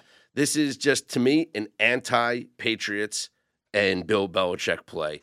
The Patriots are averaging one point per drive this season. It's the lowest mark in the NFL. They are 2, 11, 2 and 11 against the spread in their last 13 games. Mac Jones 0 and 11 against the spread as an underdog since the start of last season. And the Patriots have had just three takeaways this season. That's the fewest in the NFL. The strength was always the defense, but without Matthew Judon, without Gonzalez, this defense is not as good as people anticipated it to be. We know Mac Jones is not going to get it done at, at quarterback. This is a broken team right now, and this might be the point where you talk about those tipping points. This might be the tipping point. They're already talking about it in New England about Belichick's future with this team. This might be that point when the Bills blow them out this weekend. okay, so the summer line was Buffalo favored by 3. So what have you done with Buffalo? What have you done with New England? Yeah, so Buffalo is slightly no, they're right where we started. Mm-hmm. No changes, and New England obviously is free falling. Uh, they're down three and a half points and doesn't look like enough to me. Probably should be further. Then you should probably change it. Probably should. So you want to make it 4? The problem I have with here's the problem I have is that New England. I know old school fossil stats. The, the perception is the wheels have come off, and they're absolutely suck, and they're a terrible team. And then I go back and they're they're.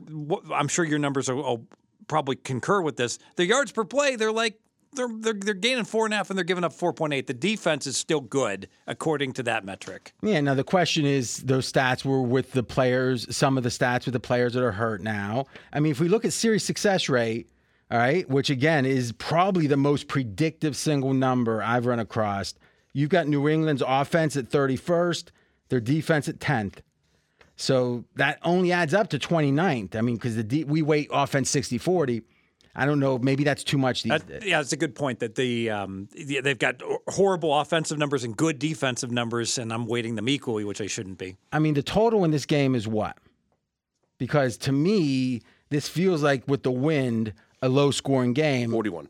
All right. So that's a lot of points. All right. And also, I'm sure you saw Josh Allen didn't get injured once; he got injured twice. So he's got he, he got not concussed, but head injured and shoulder injured. So he's probably that's not a gonna, bad combination for him. He's probably not going to. The point is, like I like a, a prop bet. I would bet would be Josh Allen. Normally, uh, like in a win game, I'd say let's play him over Not, because not running, you mean? yeah, but he's not going to be able to run after both those injuries and going into the medical tent last Now, week. I agree. He eh, so now the question is if Josh Allen isn't running, if the wind is blowing enough that running becomes important, all of a sudden it's a lot of points. And maybe if they're both running, maybe it's an even game on um on offense. Meaning if the Bills are running without Josh Allen and the Patriots are running, I, I don't think there's any big edge there. You can run on the Bills lately too. And and if you watch the Giant game, the Bills were having some success running, but the, my God, the clock just kept ticking like crazy. And Yeah. that that game, you blink and that and that game was over. what were you gonna say, Scott? Spreads up to nine already. Uh, and the market, or we, we're betting it at eight and a half? Mm-hmm. So you think he, he would keep quiet about that? He's like, "Hey, look, the spread's nine. Spreads nine at DK, right? Nine at DK, nine at Bet Online. Okay. Yeah, we got um. It's oh, let me see, Mackenzie. It's eight. Where's that eight at? Bookmaker. Oh, all right, all right. It's late. They're sleeping. Ah, yeah, book pay. They only take fifty dimes or whatever. Right now. Whoa. Someone's gonna wake up. He, I'm going to stay off it. Here's why. I have emotionally let go of Belichick this year. I'm just going to let him take care of himself. Mm-hmm. so I don't want to get back into it. So, huh. who's the Bills got next week? That's the question because it's going to be a flat spot.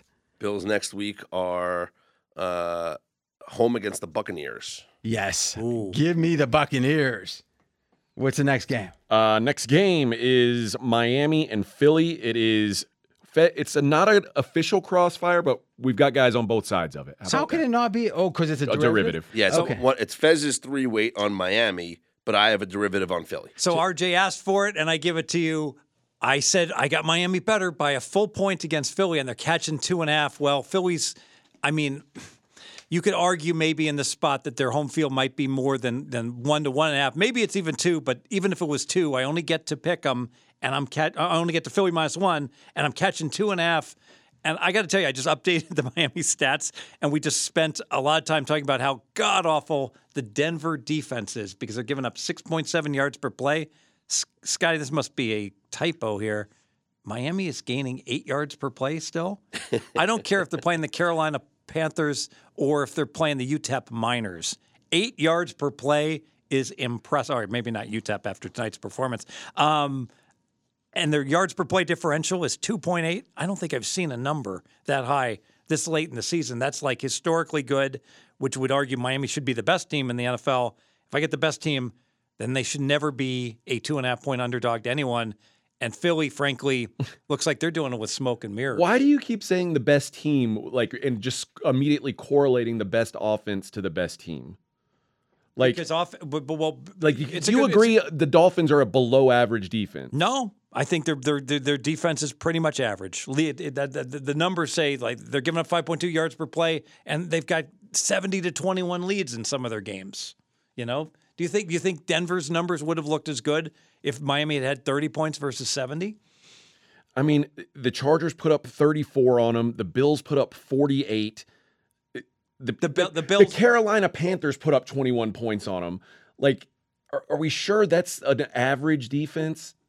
No, we're not sure, but, but but I'm pretty confident it's it's right there. I mean, and I, I'll Because use you, a comp. You, I'll you say yards per play, and you're like they're the best team, and I just like you- you're They're just forgetting about one side of the ball. They're Kansas City from from three years ago. Okay, the Miami this year is is the same as Kansas City a few years ago, where their defense was just average and their uh, and their offense is just amazing. Back when they had the cheetah, and that's how Miami Mi- Miami's numbers are better than any year Kansas City's offense was when they were like an absolute juggernaut. I mean, eight, RJ, we hit me a button. eight yards per play. I'm going against you on this one, Fez. Fine, you take the wor- you take the worser team. He's going against you. I don't think they're the got- worst team. That's where that's what I that's where I'm at on this. I like I've been saying I think the Miami defense is keeping them from being elite. I, I think the Eagles are still amongst the elite. Uh, so basically, this the line. If I'm going to say that the Eagles are elite and the Dolphins aren't, this line would say I've got to back the Eagles here. So uh, here's what I think: it, it, the Eagles have one of the best defensive fronts in the league. I don't think it's going to be easy for Miami to run on the Eagles and we're talking about 15 20 mile an hour winds in philly this weekend too. If, if you take away the run and the eagles who can get pressure without blitzing on, on tua that's when tua looks bad. And i think the other thing to keep in mind uh, is the eagles coming off the loss to the jets jets did a great job limiting hurts. Go look at what mahomes did the, the game after they played the jets go look what josh allen did the game after they played the jets and the jets made those guys all look bad those guys bounce back with monster games I- I think Jalen Hurts has a big game. I think the Eagles have something to prove here coming off that loss. I think you're buying. You're, I think you're you're buying low on, on the Eagles here. So, well, you're buying low. I'm, uh, yeah, I think I'm buying low on the Eagles. Can you check the weather report? Because I didn't hear that Philly was supposed to have that much I just wind. pulled it up. Yeah, uh, 50, 59 degrees, uh, warmer than I thought. seven, Good. 17 miles an hour on Sunday. That's the- what they have like a gut. Like read exactly what it says. It just says wind 17 miles per So hour. So now, correct me if I so, so the, the NFL now they're going to tear down these stadiums and just going to play them in open fields so that that 17 mile an hour wind is going to have. Fez, for the guy that says that 55 degree temperatures matter, I think se- 17 mile an hour. Or having to having to go play in Miami where it's 80 degrees And also- November's a negative. Fez, if you were watching this game live with your apps all open and then they show the flags going, Artie, what are you doing? You're live betting the under, right? Well, if, if it's the flag on the goalpost, not the flag on the uh, on on, on the on the like the the cheap seats. well, he, Then wind doesn't count anymore, right, Fez? Is that what we're saying? no wind. Listen, wind is the most important factor in weather, it, it- unless there's like a foot of snow or it's mine or it's five degrees. Ton- or tons of rain on a grass field. The grass field can turn into a mud field. Okay. Yeah, but I'm you know many of these grass fields are upkept better than they. That usually was like times that Pitt would play a game, then the Steelers Yeah, it's had more college. Yeah. Nowadays, it's like they're better. In fact, there was a whole thing in um, ESPN today. They talked about every stadium and what the wet, what the uh, quality of the surface is right now. And they were Who had talking. this? Uh, ESPN has. it. Oh, okay. Today, just today it came out, and I was looking at Minnesota being one of the worst the, turfs. the turf. It's hard on yeah, the players. yeah. which is going to segue to one of my picks. Did you play your derivative yet? Not yet. Go ahead. So I was going to do Eagles in the first half because the Eagles in their last 13 games 11 and 2 on the first half money line and since the start of last season 18 4 and 1 on the first half money line, the most first half money line wins in the entire NFL since the start of last season. But the Dolphins are so good scoring in the second quarter. They lead the NFL over two touchdowns on average scoring in the second quarter this season. The way that I'm going to play this is Eagles first quarter minus a half a point. And it's plus money, plus 110 up on DraftKings. nope. Phil- nope. Nope. Nope. nope. Philly is Nope, average. Nope. You're not going to play that. Okay. You're going to play. Then sure, minus 142 then if you want to take the money line and get the push protection, all right? So- so- Lay the juice for me. so- so- Here we go. Philly is averaging 7.2 points per first quarter, Miami 6.3. Philly is only allowing though 2.3 points in the first quarter. Miami's allowing a full touchdown in the first quarter. We saw them trail 14 nothing against the Panthers So, last so week. let's let's consolidate those numbers. What's the margin for each the first quarter margin for each team? And Fez, when he's doing that real quick, make your case about it's the whole idea in a quarter. There's more ties that you don't want to lay a half. Yeah. It's, it's the first. How much is it worth though? 70 cents. And Okay. So, so, so, so, so to, to, to do the math here, the minus a half plus 110 If we add 70 cents, then we get to minus 160. I'm only mm-hmm. laying only minus laying 142. Yeah. Now, now you, you could easily say, Scott could say, but, but wait, Fez, this total's 52. So there's going to be a lot more scoring in this mm-hmm. game than a typical game. Despite it being a sky high 52, I'm confident that first quarter total is, is only 10. So it's not, you know, that, 50 significant. that 52 kind of belies the idea that the wind's going to be a huge factor, doesn't it? You know, It- it that's a good point. When was the last time? I mean, when was the last time you saw the flags go and a 52? So yeah. what was the net margin in the first quarter? Uh, Philly plus 4.9, Miami plus 0.7. Okay, that's interesting. Yeah. Now here's what I would do. I like the pick. Yeah, here's what I would do though, real quick, Scott, is when you have teams that are very similar to last year, Philly is on offense especially, Miami is, you want to look at last year too. Just because when you only have five, six games, it can really be deceiving. Now we know Philly had a good first half, so you might be in good shape. Mm-hmm. But you agree with that, don't you, Fez? You want to? I mean, with these quarter splits, there's a lot of noise. Yeah, exactly. And my also philosophy on this, as I look up last year's number here, is that Philadelphia is more of a running team than Miami is. Miami runs out of their spread formation, a lot of motion, Especially like with that. A Achane with out. Out. They're more of a speed team. Philly is more of a, more likely, especially thinking about their opponent, to have a long sustained drive on their first drive. Whereas Miami, I think, was just going to have chunk plays down the field, or at least that's their mo. So I trust Philadelphia more to take the ball in the first quarter and milk the clock. And if they go up seven nothing, maybe the clock runs out on Miami's first drive and and they don't score, and it's a seven nothing first quarter. Uh, last year, Philadelphia five point nine uh, in the first quarter. Miami last year four point three. That's offensively, so their margin's going to be Miami better for Philly. Miami's eighth now this season in uh, rushing play percentage. They're running a lot more than they have in the past. Well, I that's mean, they're because they're still winning. less than That's Phil- because they're winning by a lot. yeah. Philly Philly's third in that in that metric, but they, they are running way more than they did last year. This being a Sunday night game, I would be remiss to not go for the dream music this week and say this wouldn't work in the 10 a.m. or the 1 p.m. Pacific start times, but for the Sunday night game, you if you're fast, you find out you can find out who gets the ball and then bet the first quarter and only bet it if the Eagles start with the ball. Because think about this. You don't want to bet the Eagles first quarter if Miami's starting with the ball with the sky high total and there's a small window of opportunity at some select So books. exp- explain the mechanics of that. So there's a before the game starts, they go ahead and they they they, they cut to commercial. Give me a use case that you're doing it. Explain in the first person what you're doing. So Our- you're watching the game. Uh, it's it's they're, they explain it. They've that way. gone to commercial. Okay. And the coin's being flipped. And I have someone off air. Off air, and I have someone at the stadium, and he texts Eagles ball But but you don't have. I mean, uh, how are you recommending this to the people that are listening?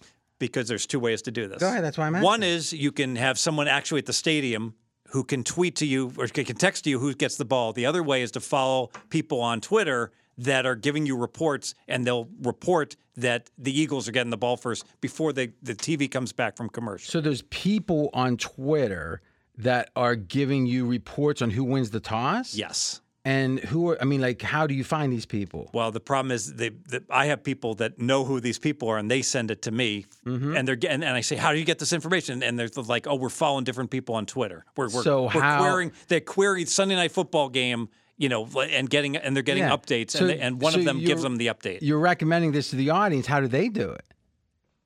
They're Build gonna a have to- network. they're going to have to build a network because I don't know. That's some good advice. and it's what's different for every game because it's it depends who you know who. I'm who's joking tweeting. about it being good advice. Oh. I mean, what you're saying is, hey, there's something I'm able to do that you're not able to do. Let me recommend it to you. Mm, if, if everyone if, if someone does I've heard if someone does the due diligence and they just go and they just query like coin toss Sunday night football g- game that and the tweets and they're looking at Twitter You know what I might do? find it. I might start some burner accounts and put up fake. They're wrong. That would, would it would work. It would absolutely work. That's brilliant. Like I, I'll tweet like ten minutes before going. Finally got to our seat. You know, boy, these these uh, like what's the famous thing in Philly to eat? I don't know. Like, is there any Cheesesteaks. Cheesesteak. Yeah. Well, yeah, at the, the at the stadium. Okay. Oh, I got my cheesesteak, and I'm going to be tweeting out who wins the toss. Be right. Oh, that'd be awesome. So the margin over the last two seasons, so all of last Yeah. season plus this year, Philly a plus six point two in the first quarter, Miami 1.1. Now that to me, you've just what quadru- you triple or you quadrupled your sample, right? From from six, and then you added like 18, 17. I mean, that's pretty good. And and, and I, li- I like this. I, I I mean I love your handicap, and so I'm sorry if I came across wrong saying don't lay the half. Now, if you do believe there might be one long drive, Mm-hmm. then it, then having the half or, or, or going to pick them and not laying the half becomes more important. Yes. Okay. Um. You know, it is interesting. Yes. Is I don't think I agree though with the like the long drive, short drive. Uh-huh. I, I want to bet on the team that does that does short drives in the first quarter. Um. Well, here's the thing. That's an interesting point because if you get the ball third, or let's say uh, you get the ball first, it's a long drive, you score. And then Miami scores. You'd want to be able to come back quicker, but yeah. Yeah, So like if I said the Miami- third, the third possession is what matters. So let's right? say Miami drives last three minutes and Eagle drives last seven minutes. Mm-hmm. all right. So if the Eagles start with the ball, it's going to break 1 1. But if Miami starts with the ball, it's going to break 2 1 Miami. So if you knew who was getting the ball like at halftime, then and you're betting the third quarter, a long drive could make sense. But in this case, the question is, can the team get the ball with two minutes left and get a score in? Is really the what the, the explosive play dictates, right? Yeah, like I never want to bet Army. Navy, Air Force, all things being equal in the first quarter because they take too damn long to score. They're only going to get one kick at the can, one possession, whether they start with the ball or, or they get it second. that's interesting. Uh, Philly way, obviously has different gears when it comes to that. Yeah. and they And- don't usually extend those drives until seemingly the second half. And uh, there's, let's see, one, two, three, four, five teams are tied winning the coin toss uh, five times this season. Mm-hmm. Both Miami and Philly are tied winning the coin toss five times. Someone's O has got to go. So, some, some in six games, they're both five and one in the coin toss. The Is that, bank, is that part of your handicap? I'm just, I wanted to. what- What if Miami was 0 and 6 in the coin toss? Well, I'd would, say. would- would it matter? Well, yeah, they don't get. The, they, they probably get the ball first. Most teams defer. ev- ev- every Oh, team wha- is deferred all year long Oh. except for eh. the Bengals. The Bengals actually did take the ball at least once. They're the only exception I'm aware of. Every other team in the NFL is deferring every single Yeah, time. so so really the coin toss. I mean, let's be clear because there are going to be people that are judging this harshly. is, is you wouldn't think, oh, this team's won six straight coin tosses that they're going to win again, would you? I'm just throwing it out there. Here's Stats a- are stats. Here's a pro- Go to commercial. But like Fez says, if you see all these reds in a row, you bet red because there's something wrong with the wheel. RJ says that. yeah, well, that, well, that's true. I mean, If I have to, yeah. well, if you, if it's a forced bet, it's a no brainer, Yeah. right? No, I'm going to bet. Yeah, it's impossible that the wheel's biased the other way, right? um, uh, let's keep going. But I had one. La- oh, I was thinking about giving a bonus pick in this one, but the wins bother me. But with the total, maybe the win doesn't matter as much. I like Miami potentially on an alternative spread, and then maybe a same game parlay with um, uh, you know, a bunch of overs. Like Miami minus like seven and a half, something like that. Yeah, uh, yeah, probably six and a half. and I mean, half, that's a ten point swing. But I mean, to me, is the game state. If it's a close game, Philly. I think if you tell me it's a close game, I want uh, well, not at minus two and a half, but I want Philly, right? Because if it's running the ball and they're able to run and not have to play from behind, but if Philly gets behind. Hurt. I mean, this year Hurts has been a problem. You give him any pressure, he's rolling out. He's throwing wild. He's not accurate. I think Philly from behind is a big problem. Now this is fascinating because if I told you, RJ, somebody won by 21 points, who Mm-hmm. do you want to bet on? I certainly want to bet on Miami. So and and where I'm going is like, and I agree. And this is the rare case where a two point underdog, you'd actually say, "Oh, if I found out somebody won by 20, I want the dog." yeah, Yeah. But, if, but if someone wins by six, I want, want Philly. Philly. Yeah, that doesn't it doesn't it feel like you know Philly's going to score 25 uh, Philly's going to score 27 points. It's like a given. You have no idea how many points Miami's going to score. Mm-hmm. yeah, yeah. That's a good point. I mean, listen, there's people. Oh, good. Uh, I'm surprised you say that because like the Eagle, like the Eagles didn't they've never they haven't blown out this year. They didn't get blown out last year. Like we saw the Dolphins get blown out two weeks ago. I, I mean, it's like there's it's I, to me if I think a team gets blown but out, I they, generally they think didn't it's get a, blown out by the Eagles, did they? no, but I, I'm saying I generally think if a team is how more does- apt to get blown out, it'd be the team who has the defense you don't trust, right? Well, h- here's the question: How does Philly win their games this year? It's they get a nice lead early and then they grind, right? and the question is, how have they done when they've had to throw? Like had to throw. It's easy to th- easier to throw when you're getting five yards a clip running. Yeah. Right. I, I don't know. I mean, to me, this is anti Hurts. Yeah. Well, the Eagle, you're right. The Eagles haven't had a blowout win this season. I mean, And I when guess they had to throw against- touchdowns, but not like a 20 point blowout. Well, they had to throw against the Jets, and that turned out into a disaster. Yeah. And and that's my point. Is if you look at just plays that they're losing the game, or let's say, uh, I mean, there's not that many of them. Yeah. But I mean, let's look. You know, here's something I've meant to do, and we'll do it for next week. Like, there's certain times that it's tough to throw, right? You're behind, or um, I mean, if you get too far behind, it's not tough to throw, right? Because it's you know. But let's say you're down from um, uh, you know, seven to fourteen points. You're with down 10 with five minutes to play. It's really easy to throw. Yeah, yeah. So it's different time, but then it's on on third and two. It's easy to throw if you don't do the tush push or whatever. But if it's third and twelve, it's not. Usually, all quarterbacks that are in the NFL can throw well when it's easy to throw. It's can you get that? Thir- you know, like Lombardi says, can you convert third and nine, and can you stop third and nine? That's how you win in the NFL. Chiefs. I think this year for sure, right? And the Chiefs, you know, have won a lot even with the lesser defenses. So my question is, Hurts when it's tough to throw has not had a good year. I agree.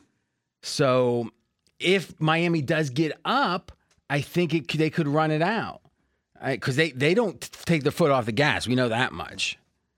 There's only been one time this season that the Eagles were down double digits in a game. They were down 10 points to Washington.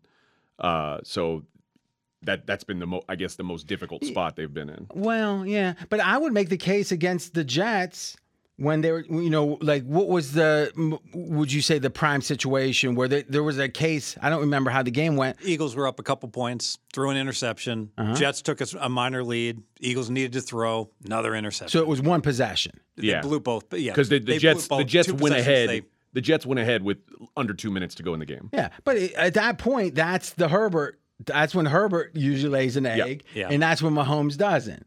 And if Hurts But do you think of Hurts as like a guy who normally you don't trust in those situations? this year, it does. It feels like something's off. I mean, maybe it's the the remember new OC.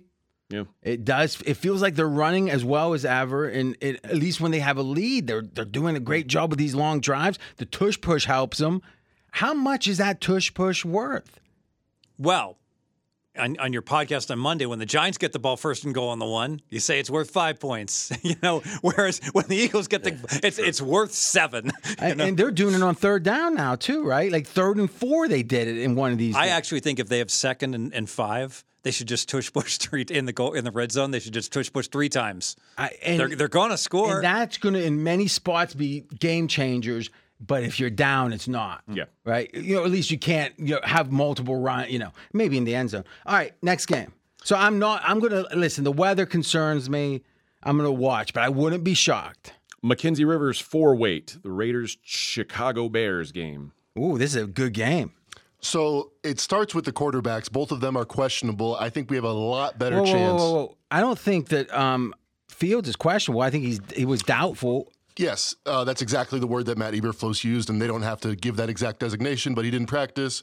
Eber, Eberflus said it was doubt it'd be doubtful for him to play. I think there is doubtful, and but there's not probable these days, right? Yes, but that's for the f- weekend report. Yeah, the final report. Oh, okay, okay. I, I think it's eighty five percent that we're going to get both backup. Yeah, I don't think either quarterbacks. guy plays. I think Fields is almost zero percent. I agree. Jimmy Garoppolo went to the freaking hospital. Yeah. Like he's going to come back and just play. Like Well, right. He went to the hospital, and, and um, what's his name? McDaniels was say, saying they thought there could be something seriously wrong with him, and they dodged a bullet. They did a lot of tests, and there was no nothing seriously wrong with him. So what's your premise? So I think Jimmy G probably plays. They, uh, Really? and even if he doesn't, I like the Raiders here. I, I just think they're a lot better of a team. Uh, real, real quick. What is the line? What is the line right now telling us uh, based on your power rating? like with healthy quarterbacks, what would it be? No, it's good. It, it- the line says both backup quarterbacks are going to be playing, okay, so and it matches. let's think about this a second. So the Raiders are three on the road. What does your power rating say with with both starting quarterbacks? Oh, I got to do lots of work here. Oh, you do. All right. Well, we don't. second. All right. Okay. So Fez, if we look at this, I, I think it's fair to say Fields is very unlikely to play. He's doubtful. You could even say. and so if we the real question is looking at this line, is it what's the chance of Jimmy G playing? Very slim. All right, because you're saying that uh, if it's Jimmy G, they're six points better on a neutral against the Bears. That's right. So if Vegas, against the Bears as a back with so, a backup. so Vegas would be laying six, and so it's in Chicago. So Vegas would be laying four and a half if Jimmy G played. Okay. And right now they're laying a cheap three, which is about that two point difference. Now, I don't know. I, I think Jimmy G's better than two points better than Hoyer, to be honest. But I, I think the market maybe agrees with you. But I mean, Jimmy, if you actually look, Jimmy G's stats are pretty good. Yeah, yeah. So, so with hundred percent healthy Jimmy G, I Okay, would agree with you. So I, I, I do a two point downgrade. A banged up Jimmy G that's been wrapped up like a pretzel. You saw that. You were at the game. Um, So you're saying that you think at 88, like not that we're going to bet it, but you'd lay 400. Jimmy G doesn't play. yes. Okay. So Mackenzie, does, I'll does take that. Plus 400. Let's go. All right. So that's it. That's it. All right. So what are you guys betting 100? Hundred, sure. Is Hundred that good for? four. Is that good for you, Mackenzie? Yep. All right, so 100 wins 400. If Jimmy G plays, it, uh, he wins 400. You win 100 otherwise. Very good. If he goes to the hospital before the game, do I get a bonus? Before the game, no. Before the game even no, starts. No, it's if he plays or Not not. if, It's a that, not if that visits for an injection that's going to help him play. Ooh. I, I agree with Fez on w- the current market saying he doesn't play, but hey, we, there's been surprises this year. Yeah, The there was a, pro- a surprise with the Raiders. The very last time there was a question mark with injury, it was Sunday morning that it went from four to six when they were playing the Chargers. Everybody thought Garoppolo was going to play. So I don't put as much stock in, in uh, what the line says right now. I think, you know, read between the twi- lines here. Well, if Jimmy G does wait, play, wait. Mackenzie has a great bet here Yeah, yeah, on the yeah. Raiders because because this line's going to go up to like four and a half. But let's back it up a second. What he's saying is the Raiders were too optimistic about Jimmy G playing. No, they weren't. The betting market was. Well, no. The betting be- market thought they knew something that they didn't. Well, but the thing is, is the betting market goes from the comments made, and I think we know that there's different people that know trainers. It, it's not illegal information, but you get people that are connected.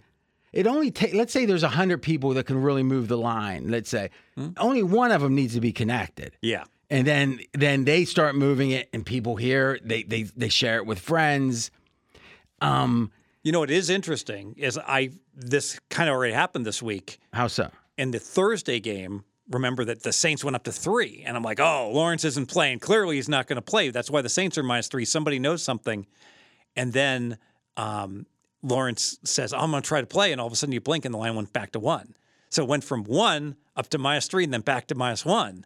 So that's an example where I thought somebody knew something and they didn't yet. I think there's more of those head fa I would agree the market there there was these people that were in the market for decades. They they know knew every trick and that's who moved the line. Now there's That's certainly possible. there's fresh money now and things that move the line now. I would agree in general you got to respect the market, but man, it seems like it's less it takes more it, it- it moves on conjecture more than it ever did before. And the, the poster child, remember when Levis was supposed to go like like l- l- early in the second round? from Reddit, yeah. And and, and one one Well, early in the first round. yeah, and one one person said he I he, I, I hear he's going to go number one, and all of a sudden he became like the number three pick to go to go first. You know, it's crazy. It, w- it was literally a Reddit post with Yeah. someone that only had like two posts. But I also that that was a different situation because I don't think that has the same impact uh, if what happened the year before with Travon Walker didn't happen, because that was also a late breaking social media thing, and it actually wound up happening where he went above Aidan But Hutchinson. where where did the original um, story come from on that? it was either Twitter or Reddit or whatever. It was it was, it was Yeah, a social but- media thing. But I'm guessing it what like to me if if Schefter put something out on social media, Sure, no, no, it was like a fan driven thing. Okay. and, and I think that people, you know, kind of bought into that hype after it proved to happen one year. That everyone just assumed it was well that seems. fu- I mean, again the next year. here's what I know: as the market gets more less accurate or or less sturdy, less reliable, there's ways. You know, the question is, what is what does it mean to CLV? What is it? You know, I don't. I mean, Mackenzie, in a weird way, you're saying. Are you saying, and, and maybe Mackenzie's got a point if this is what he's saying. The market's acting like it knows for sure, but even if there's a 10% chance, well, maybe 10%, if there's a 15% chance Jimmy G plays, that's probably enough value right there to bet the game. He's almost. free rolling. Yeah, especially if you think otherwise the and line is it's higher than twenty percent. Yeah. Yeah, But that it's kind of like the Taleb dude, uh, you know, from the Black Swan. The theory was everyone was underestimating the chance of these long tail events happening, so he kept betting at hundred to one or thousand to one. He was betting on the stock market these things would happen. Finally, it did one day. He made like three billion and Was that like the Big Short? Uh, Same thing. No, because well, that's interesting. Because on The Big Short, the the people were fading the bubble. In this case, yeah, I guess so because it was a tail event. Yeah, but in that case, it wasn't just because it was a tail event. The Big Short, it was they thought that the scenario let uh, was prone to have that result. They result. were basically saying like like single A bonds could fail, which what people are like, oh, they've never failed over the history of the country or something. You yeah, know? yeah. I, I think in a weird way, Taleb was was agnostic to any. Hmm. Uh, to any sector, but was more like, "Hey, the you're just underpriced." You know how on win totals, that that there's the theories about if you go out multiple games, that the that the uh, books are just pricing them wrong. Yes, which I agree with. Okay, so that is what I think Taleb figured Mm. in the market was you. They're just pr- everyone's pricing this stuff wrong, and thus he just kept buying the undervalued stuff, which was the tail. Mm-hmm. Yeah. Is that Mackenzie? What you're saying is the market's acting like it knows for sure, but how could it? Yes. Okay, That Makes sense. And Yeah. that's that's just the first, you know, that's the tip of the iceberg as far as his handicap goes. Because yes, oh my gosh, probably Jimmy G doesn't You play. led. You led with the tip of the iceberg. well, like like I said, if Jimmy G plays, I don't have to worry about the rest. I got a good play here. okay. And I think I do think reading the tea leaves, listening to the press conference, better news than we expected, said McDaniels on Monday. I think he I think he's a good chance he plays. But let's prepare for the backup. I feel like the Raiders are in a much, much better situation than the Bears to do so. They're one of those teams with long methodical drives, better success rate than their EPA. But if you look at the Bears, they've been incredibly reliant on a few deep passes, or more than a few. They're fourth in the league in 20 yard passes. If you look at the EPA on those plays, they're plus 64 points. Their whole offense is up 23 points. So do the math. That means when they're not getting 20 yard passes, they're minus 43 by EPA. That would be the worst in the NFL. I feel like with a backup quarterback, he's not going to be able to sit in the pocket and throw 30 yards downfield. The guy from Shepherd. So I like this play a lot. That's a good point. Uh, like thinking about the Bears' offense and when they have been successful, it's been because Justin Fields has made some crazy long throw that, you know, he misses 80% of the time, but this time he hits it and it's like, whoa, look at that big play. I, I don't think that happens in, in this game. So that, that, that's a that's a good point.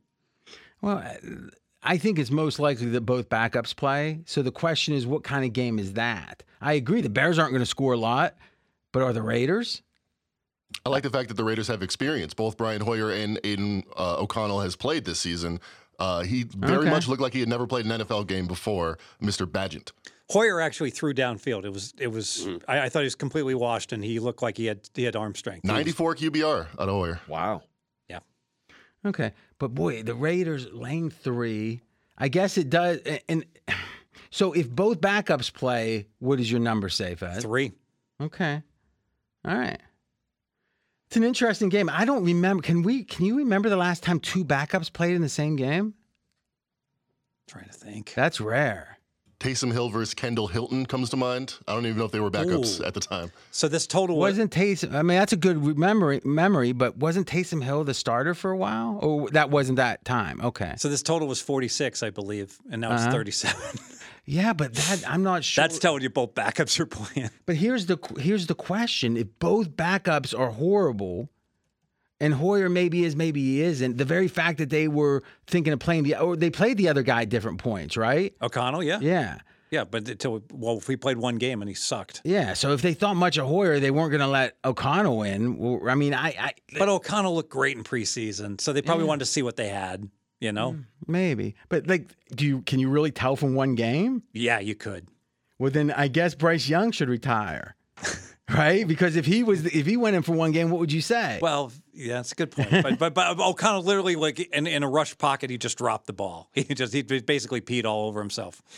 Isn't 37 and a half high though? Meaning if these two teams have bad backups, isn't I mean like like the- Yes. the, total in these other games with the, the starters is 40. It's like a, it's one field goal difference. But the, the, the But Bears, the Bears- Bears are a the- defense. their- that their are Bears defense game. sucks. So saying a Bears total is But the is Bears at have gotten a lot of. There's a multiple defenders that came back in the last week or two that they were. They had their whole defensive backfield. Like the, the Bears weren't supposed to be a horrible defense. They they might have been 22nd entering the year. Sure. Right. So the question is, all those injuries happen, and That's they, a good point. They look so bad. I don't know. No, I.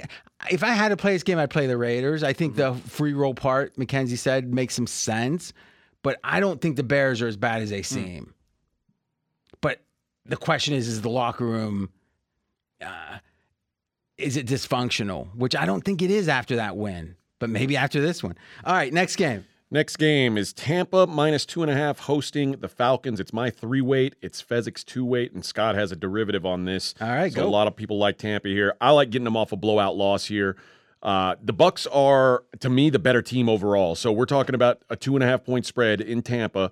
Says those teams are equal. I don't see them as equal. They're better in every DVOA metric. And this is one of the handful of teams where Tampa has a clear quarterback advantage. That's important against a Falcon team that is good against the run and awful against the pass. They're 29th in DVOA. We get Ridder on the road, outdoors against a top 10 pass defense.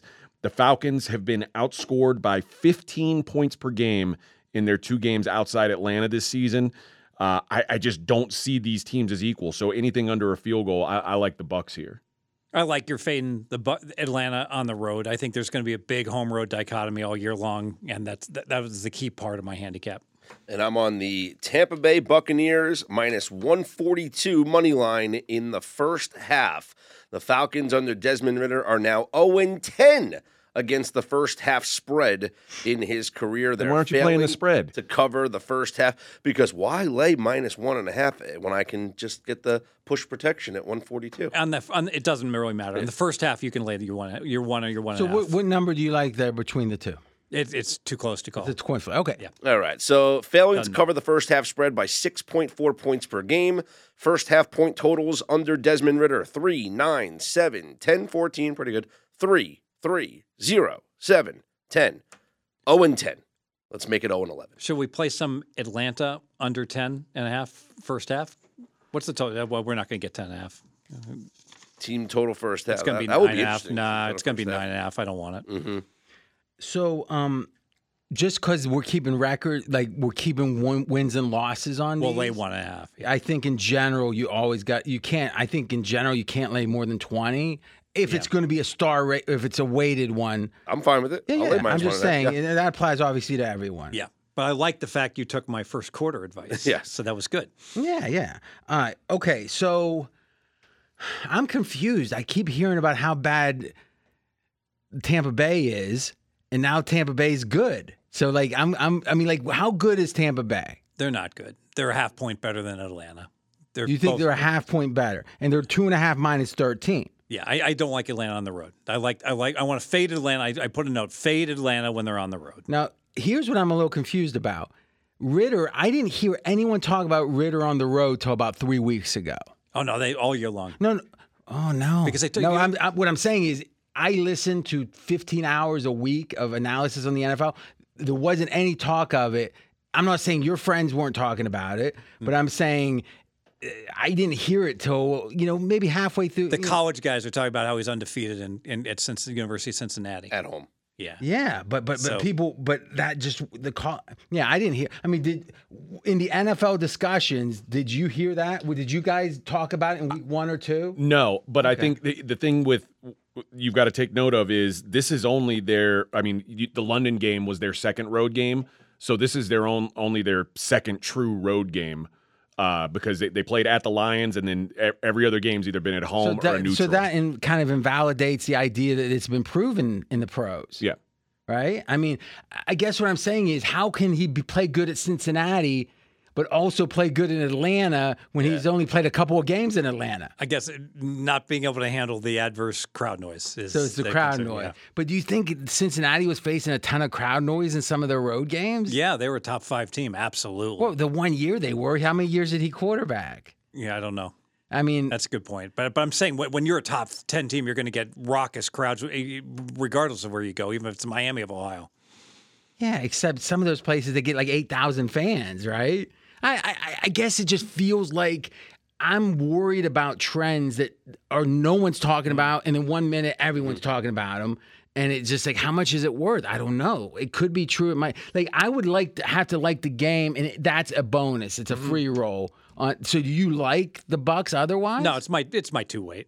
No, that's that's the handicap. So you didn't uh, like any derivative better than this? I've, I've got one derivative I really like, and that's next. Okay. Uh, Desmond Ridder, 40th out of 40 of quarterbacks uh, in EPA per dropback on the road. Minus, In one game. no, the season. counting Minus well, It- 0.32. it- it's counting the London game. Yeah. So it's So two games. yeah, yeah. But even that's not a true road game. So let me ask you a question. away from Cincinnati. Yeah, yeah. Or away from Atlanta. Oh, away from that. Let me ask you a question: Is how would we rate Ridder's last two games? Because I think he's thrown for 300 yards in both games, right? Yeah, he's been good. So Oh, I think that was the. I mean, he also threw what three interceptions. Well, let's take a gander at these. So, uh, what we got? QBR we can look at. I think Mackenzie's popping up. This is a great point because I'll pull up At- QBR Atlanta has see been the scoreboard has not been kind to them versus the underlying stats. He threw for 300 yards last week, but he threw for three interceptions and cost his team the game. I mean, he Yeah. had a 32 quarterback rating.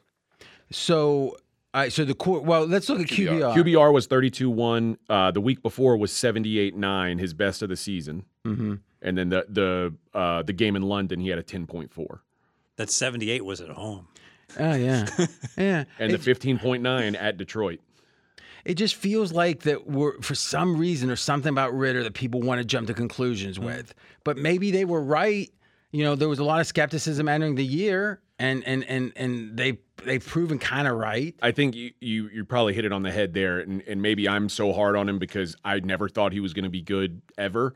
So every time he does something bad, it's me saying, "Yep, you were right about him. He's exactly what you what you thought he was." So maybe it is sort of Yeah, you know, I I think that's good self, you know, analysis. I, it's just how many people like if you if you're a skeptic with quarterbacks, you're going to be right most of the time because quarterbacks typically. Don't. that's what I've learned. That's what I just go with it. I like assume everybody's bad until they show me otherwise. All right, so quick look at the Bucs here. Uh, 25th on offense by series uh, success rate, and uh, 12th on defense.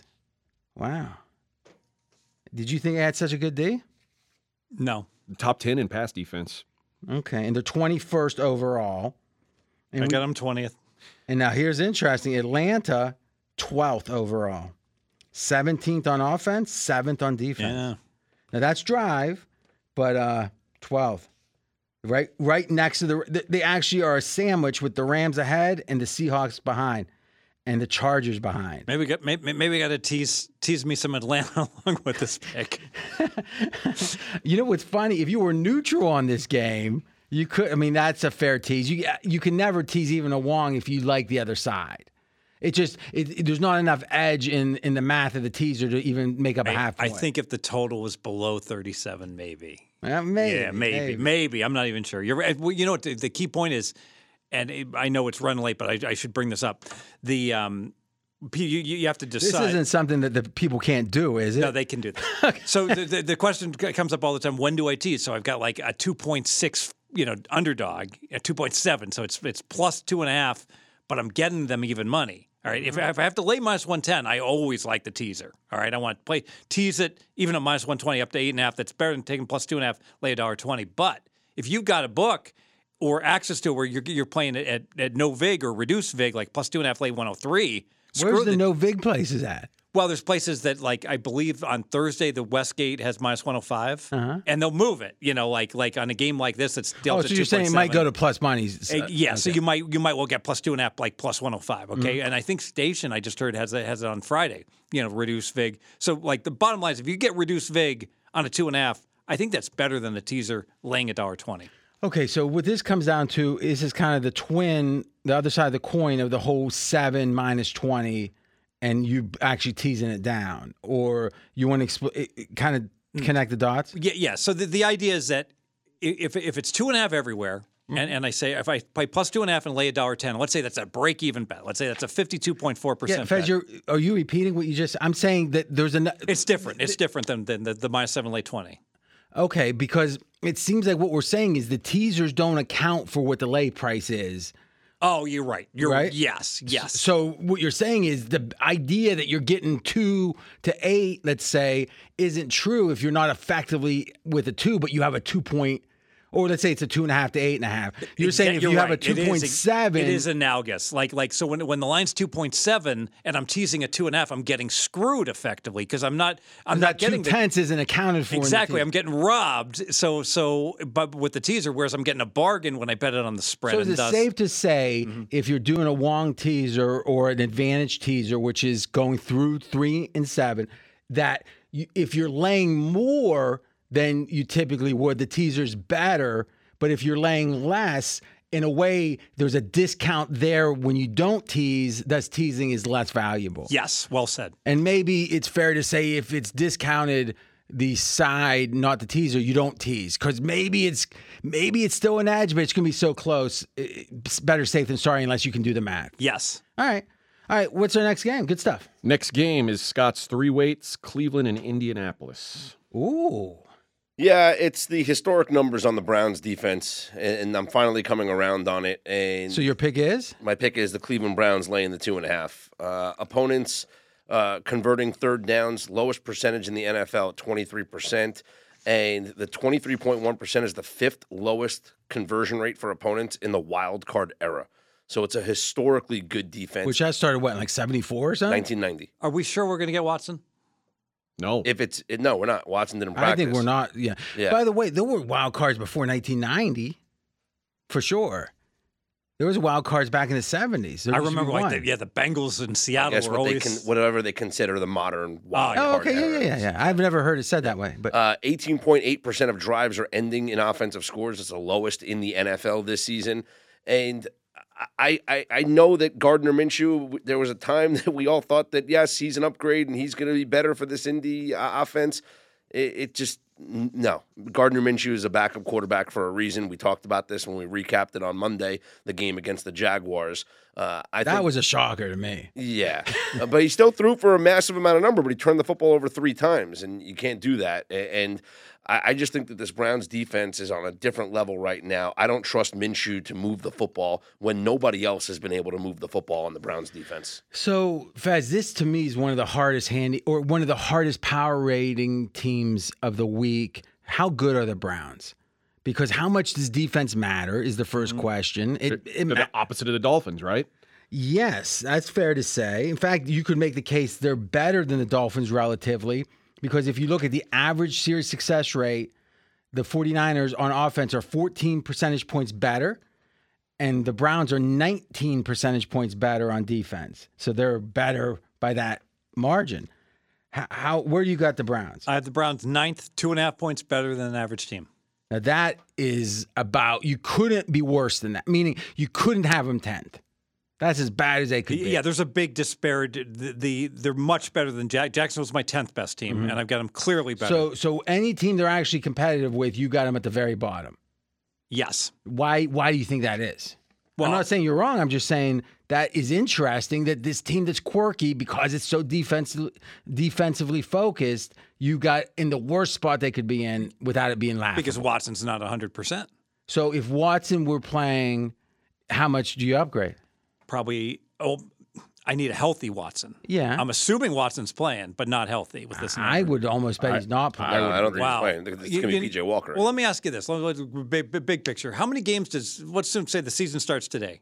How many games does does PJ Walker he has to quarterback every game? How many games is Cleveland going to win with PJ Walker? he didn't look good in this game. Real quick, I that was heard, against the 49ers. I heard well, but I heard Watson had a, a press conference today. What did he say at that press conference? uh, non-committal on return date. Well, then he's not playing. Because if you do a press conference on Wednesday and say you're not sure when you're going to return, that means you're not playing. I. I, I got to tell you, I, I think Cleveland is not even an average team with PJ Walker. I think they're an eight nine team, and an eight nine team should not be laying on the road against Indianapolis. Now, that's interesting. So you're you're assuming, I'm assuming it's PJ Walker. And you still want to lay it. Yeah, to me, this is about the defense. I, I just don't see Gardner Minshew doing what Brock Purdy and the 49ers couldn't do, which Mm-hmm. is move the football and score on the Cleveland Browns. No one's been able to do it this season. This is this defense is on a his. I uh, agree like, with It's a historic level. It's I not like the just under. I, yeah, I was gonna say I, I like the under in this game. and opponents have had only nine red zone attempts Yeah. against the Cleveland Browns this year. the- the- every every game but one of the Browns games has gone under this number forty, and the one that went over, there were multiple defensive scores for their opponent. Uh, in Cleveland, they run the ball top five rate in the league, and that's the strength of the Colts defense is against the run. So I, I think that this is just a, a So do you? Uh, I'm not being smart. Do you have a pick on this one? no. So I- what kept you off it? uh, it, I, if I was going to have a pick on this game, it would be under forty. I just I liked the other picks that I had Yeah, better. yeah, yeah, yeah. what is this total right now? Forty. That's a that's how can how can it possibly be forty if Chubb? With two, well, I guess these, these are two backup quarterbacks. You asked the question, right? In theory. Yeah, Minshew and, and PJ Walker. This is interesting to me, and it, it ties into the defense. If you look at uh, the series success rate of the top 17 teams overall, so we're looking at the net between offense and defense, only two of them have a below average offense. It's the Ravens are 22nd, Hmm. and they are ninth in the net, and the Browns, Browns, are yeah. 29th, and they're sixth. So it's like here are the, the offensive, and I'm going from one down. Two, one, three, six, four, 29, 10, 5, 22, 16, 9, 17, 8, 7. Yeah, you So taught me that defense doesn't matter. Well, it matters more than it used to, but it's so interesting to have one team at 29. You 29. should spend two three quarters of your, of your bankroll on offense. Well, that's interesting too, because the like the Chargers are famous for spending like the most money on defense mm-hmm. this year. And even in the draft, you see like half the players going on the defensive side in the first round. that's interesting. Gardner Minshew, two and ten against the spread in his last twelve. You were- starts. you were loving him last week. I said I, I was wrong. I was wrong. So you're like Fez. When Fez goes against someone, he he he's out for blood on on players. So Well, we talked about it. Remember we did, when we did the Monday pod, and, and we, I, I admitted how wrong I was on taking the Colts, and then you said maybe there's a reason this guy is just uh, you know a vac. He's not good. he can't throw. Yeah, Like, he can't yeah. throw more than like 35 yards. His hands are small, And you're right. He's maybe he's not good. but he does have a good stash. All right, we good? Next game. Uh, next game would be Washington and the Giants. This is my two weight. I'll make this quick. It is on the New York Football Giants. Time. Did you hear about their offensive line? I've heard about their offensive line. So here's my question. What was the win total for Washington and New York coming into this season, Fez? Washington was six point four. New York Giants were seven point six. Okay, and now Washington is laying two and or they're laying two and a half at the Giants, a team that was expected to win more games than them. I would argue this: as bad as the Giants have looked, they haven't lost to anybody we wouldn't have expected them to lose to. Like if you played the Giants win total over, you see Buffalo, Miami, Dallas, San Francisco, Seattle. That's their losses. Like they don't have a- an inexcusable loss. They've played one of the toughest schedules in the league. But wh- Meanwhile, but what does inexcusable loss even matter? Like the like the Buffalo lost as a 17 point favorite to what was it Jacksonville a couple two Yep. years ago. Did that mean that they couldn't go to the Super? I mean, like I'm the way that you what I'm confused about how you do the anal- this analysis is you seem to say are you supposed to win by three or two, and if you win, it's no big deal. But it, or but if you lose, it's no big deal. I mean, excuse me. You're going to lose a lot of those games, like forty percent of them when it's three, right? right. What I'm saying is the Giants have gone one in five, which is obviously not good. And they were supposed to go one and five. They were. I'm saying they were supposed to go one and five. So why is there? They weren't supposed to go one and five, though. But, they, but, but they, their their results have matched the most likely outcome in each game. But in the aggregate, we they they should have gone probably two point two and three point eight. Not to mention they were lucky as how to win the one game, Arizona But game, wait a yeah. minute, we don't do standing. The Giants have played the most difficult schedule to date. Washington has played the 27th most difficult schedule to date. So seeing the difference in these teams, if you just look at win loss, I, I think is is misleading. So I don't think suddenly but what about net margin? Meaning, like the the whole idea of ultimately wins and losses don't mean as much as how many points do you win or lose by in aggregate. sure. So where, where's the giant? Let's take a gander at that. that. That's pretty bad, right? Oh yeah. Well, yeah, it is bad. But I mean, again, remember the strength of schedule. And uh, Well, what's their ATS record? uh, I believe it's one in five. I'll look it up. Have they covered? One in five. Oh, Uh, and what's their net margin on ATS? Their net margin on ATS is minus 9.5. All right, so it's real simple. Is this year they've underperformed by 9.5 points? Oh, they covered against Buffalo by a zillion. It doesn't, but doesn't matter. It's it- they all count, and and that means that they're losing what about two points a game. Um, AJ, question. So Daboll was infuriated by Tyrod Taylor. So Taylor's going to go right, For, and so what do you? Is that going to be a problem? Like with the meltdown at the end of the first half when they when he checked down to the run and Daboll was like, um, basically, I've never seen a, a coach bottle up so much anger. I don't. This was the first Wasn't game. bottled up. This was the first game this season uh, that the Giants felt competitive. Like the first, the first game, they felt like they were m- meeting. I'm not going to talk about that right now. Like, I, I mean, I'm sure Daboll was frustrated with him, but it's. I don't know whether it was Saquon being back out there or whether it's the team likes Tyrod more than they do Daniel Jones. But it felt like the Giants responded better last week than they have in any other game this season. I just have concerns coming off of that game, though. It felt like a kitchen sink type game. Like it felt like Brian Daboll, Daboll, yeah. Daboll returning home to Buffalo, where he's from, where he coached, and the team coming off of three straight losses, and, the season just getting away from them quickly. Backup quarterback. It just felt like they gave everything they had in that game against the Bills, and they still came up short. Now we could argue about what should have happened or what could have happened based on the the the plays at the the goal End line the at the end of the first half and second half. But to me now, it's a question of the mental toughness of this team to respond on a short week against a division opponent when nothing's going right for you. Your starting quarterback's out. You have no offensive line, and you just gave it your all, and you still came up short. That's what the only reason why I'm not on this game is because I don't know what to expect from the Giants. Diamond Dave Essler, also known as Uncle Dave, has a pick. He agrees. He agrees with the Giants. Let's take a listen. They're kind of pissed off at the way the Colts handed last week's best bet over, but we're still an epic 66% this year on podcast bets. It's not an epic sample size, but it sounds really cool. This week I bet the Giants plus two, not 1.7 or 2.3, but two. How is a team, the Commanders, even favored in a division road game after they allowed 400 yards to the Falcons, or 200 more yards than they had? How is a team favored in this situation after allowing 450 yards to the Bears at home? Look, Tyrod Taylor's an upgrade. Not only did he almost beat the Bills, but over his career, he's thrown twice as many touchdowns as interceptions. He's a 500 quarterback. Jones is not. And if the Giants are working out Matt Barkley and Ian Book, they don't expect Jones to play, so I don't either. Throw the rest of the stats out the window. The Giants have played the toughest schedule, which includes four, maybe five playoff teams. Washington, they've had the third worst strength of schedule, and their defense has allowed 33 or more points in four of their six games.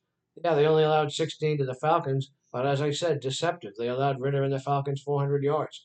Do not hear what I am not saying. The Giants' O line is pathetic. They haven't scored an offensive TD in three games. They have Saquon back, and it's a Washington team that allowed the most 25 yard pass plays in the NFL this season. This is a WTF or wrong team favorite game. New York Giants plus two points. Diamond Dave agreeing. Now, if Dave had gone the other way, press the button. I, I would know. automatically. you should feel good about this one. I kind of lean Washington here, but with Diamond Dave, I wouldn't press the button. But you know, go against him. By the way, you can follow him on Twitter, Dave, or I guess X slash Twitter, Dave underscore Essler E S S L E R. By the way, the summer line was minus two. I know because I have the Giants minus two. Ooh. Not a stellar year for my game of the year How many, portfolio. you, how many did you end up betting? uh, like 40. Oh, I- and you think net net you're in a bad spot? I ho- I'm hoping to go 20 and 20. Yeah, because I Ooh. faded teams like Arizona and the Rams and Tampa. It's Everyone's not working doing, out. It seems good. like everyone's doing things with less information than they've ever done it before. You know, this is a great, great point. You talk about how these these lines are moving, like like like people are jumping the gun with incomplete and imperfect information. Weather we are seeing Monday morning, people are just like, yeah, it might rain in Connecticut. Let's go, and they're like firing up the there's a bunch of amateurs with a bunch of money, I mean, back think about the old timers, man. Before they made a bet, remember in Casino when De Niro uh, early on they have a little montage and he's making a bet and he looks up at the line and goes, "So that team's plus three there, right?" Like he's he's literally wanting to hear them affirm it verbally before he makes his bet. That's how I came up. Where the people I were older than me, that's how they bet. Now it's like people were betting leaving five dimes, uh, you know, in the in the couch cushion because it slipped out of their pot. It feels like the the, the kids these days. This is the generation. It's nothing like that. Gotta be buddy, first. My buddy just left six hundred twenty-five dollars in a voucher, and somebody took it just Well, just two days they're ago. gonna- They would have cut Yeah. his thumb off for it if they could have, if they had to. But but you so know, funny. I was telling the story on SOV when I found that six hundred and twenty-five dollar voucher. So, so, I mean, Alan Boston mentioned this. He says, I used to go to Jamms for breakfast. That was his favorite breakfast spot in Vegas. You know, he says, I'd, I'd read up about the games. I'd come back and I, I had my paper, the newspaper, and show what the lines were. And then I'd go bet them, and the lines were the same. Like, can you imagine? Well, I had that too in Pittsburgh. you Yeah. know, but I will say this though. I, I thought you were going somewhere else with that. Mm. If it's about people betting the overnights, I think that's a whole other conversation. Yeah. Right. They don't have any obligation to the rest of the, you know, the wise guys. The wise guys are fighting each other. Right. But but I think we're talking about something different, as in betting on and I also think last thing I also think people don't want to be left out. Everyone wants to act like they have sh- connections on every the draft they have, the national anthem. Draft's a great example. Which way's the wind blowing and the line moves? Yeah, sometimes you, it's best to sit out and go. You know, my favorite line when I was at the um, uh, Bellagio all the time in the Mirage, I'd be watching a game, and I didn't like the game, but I it was a good game, so I was watching the quality players, and someone knew me. Hey, RJ, play, come play, because they were better than me, let's say.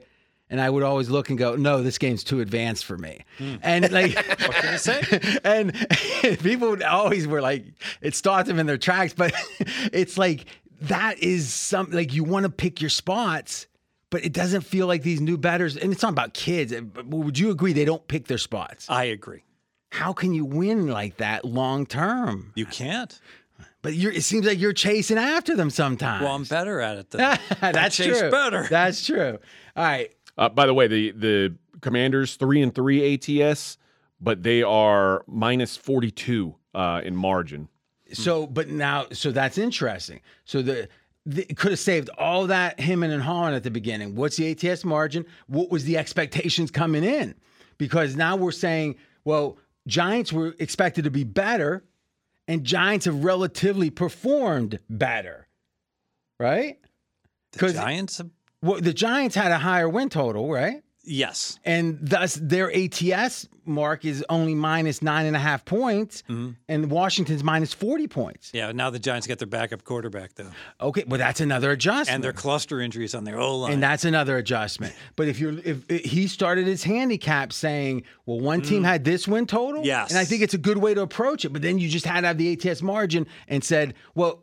And it's true, the Giants were supposed to be better coming in, and they've relatively done better. yes. Now adjust from there. So we start out with the Giants minus three now, and then we start making adjustments. We don't get to the we don't flip at five points. Yeah. That- I mean, so th- to me, the ATS margin answers the question of what people thought of them and what they did, Okay. Yes. right? Lesson learned. Wow, that's a thought. Uh, all right, we've oh, we've only got one weights Great, left. Let's go. Uh, let's let Fez go first. His isn't on a game. I have a best bet. Okay. The line isn't even out yet. We're going to grade me against the closing number. Okay. Okay. It has to be able to be graded by next week. Yeah, yeah, yeah. Okay, good. We're going to play the Grand Salami. We're going to go over because we just saw an unprecedented run of unders in the NFL. I've seen this movie before. All right. I've seen the NFL send out the little memos like point of emphasis. Let's not call so much offensive holding. Let's not call so much offensive pass interference, but let's emphasize the defensive pass interference. The league is tied with these fantasy football leagues and fantasy football um, sponsors and the like, and it's no good for anyone to have games that end 20 to 13. So I expect scoring will get a nice little bump from the. Uh, pro offense calls. I've seen it before, and I'm going to go Grand Salami over. Closing number, it'll be available at Circa Sports and several other books. So, so here's the question: Where, where is this Grand Salami offer? Circa. And that's it. No, several other books will have it. It'll be at DraftKings. Yeah, I don't It'll be that, at FanDuel. it- that can be a bonus pick. That's not your one.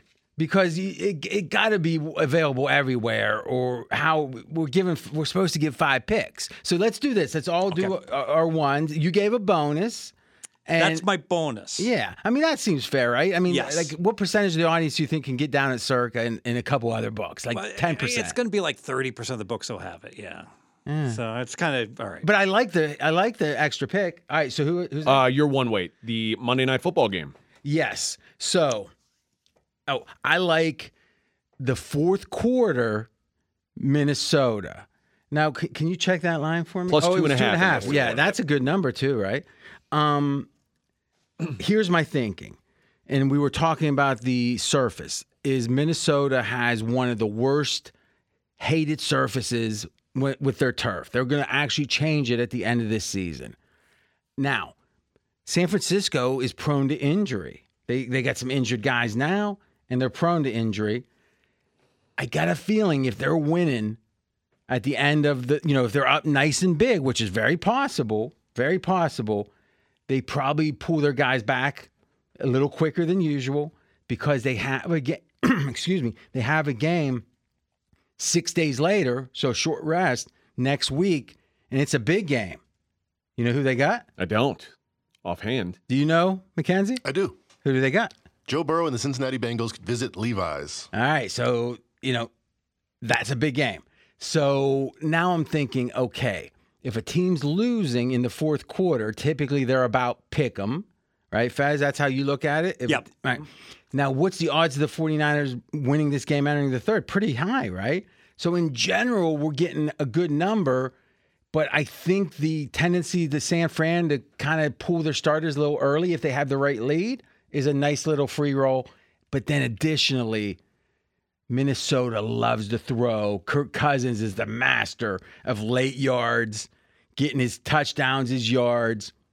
And if San Fran's up by 21, we're happy to, you know, they're happy to give him. So I, I got a great comeback artist, which matters in the fourth because they're probably losing. And I've got a team that has a look ahead spot that probably isn't playing their guys as deep into the fourth. I like it. And plus the number two and a half. What do you think, Fez? I like it a lot. I All think right. it's, I, th- I think it's ultra solid. Um, I have I have my modified one. This will be more All right, available. but we're, we're going to let you go last. okay, yes. So uh, if you don't mind, uh, you want to go? Yeah, I'm gonna go. Uh, mine's in the Seattle Arizona game. I'm gonna go with Seattle in the second half minus three and a half points. And Arizona was feisty early in the season.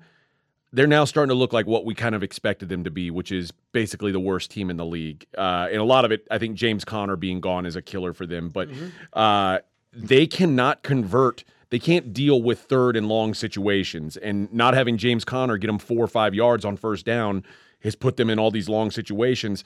So when you look at the Seahawks, they're the number one rush defense per DVOA. You're going to force Josh Dobbs to keep you in the game.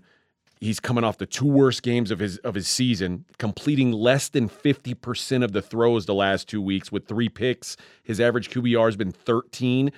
When Arizona's been solid, it's been in the first half when everything's scripted.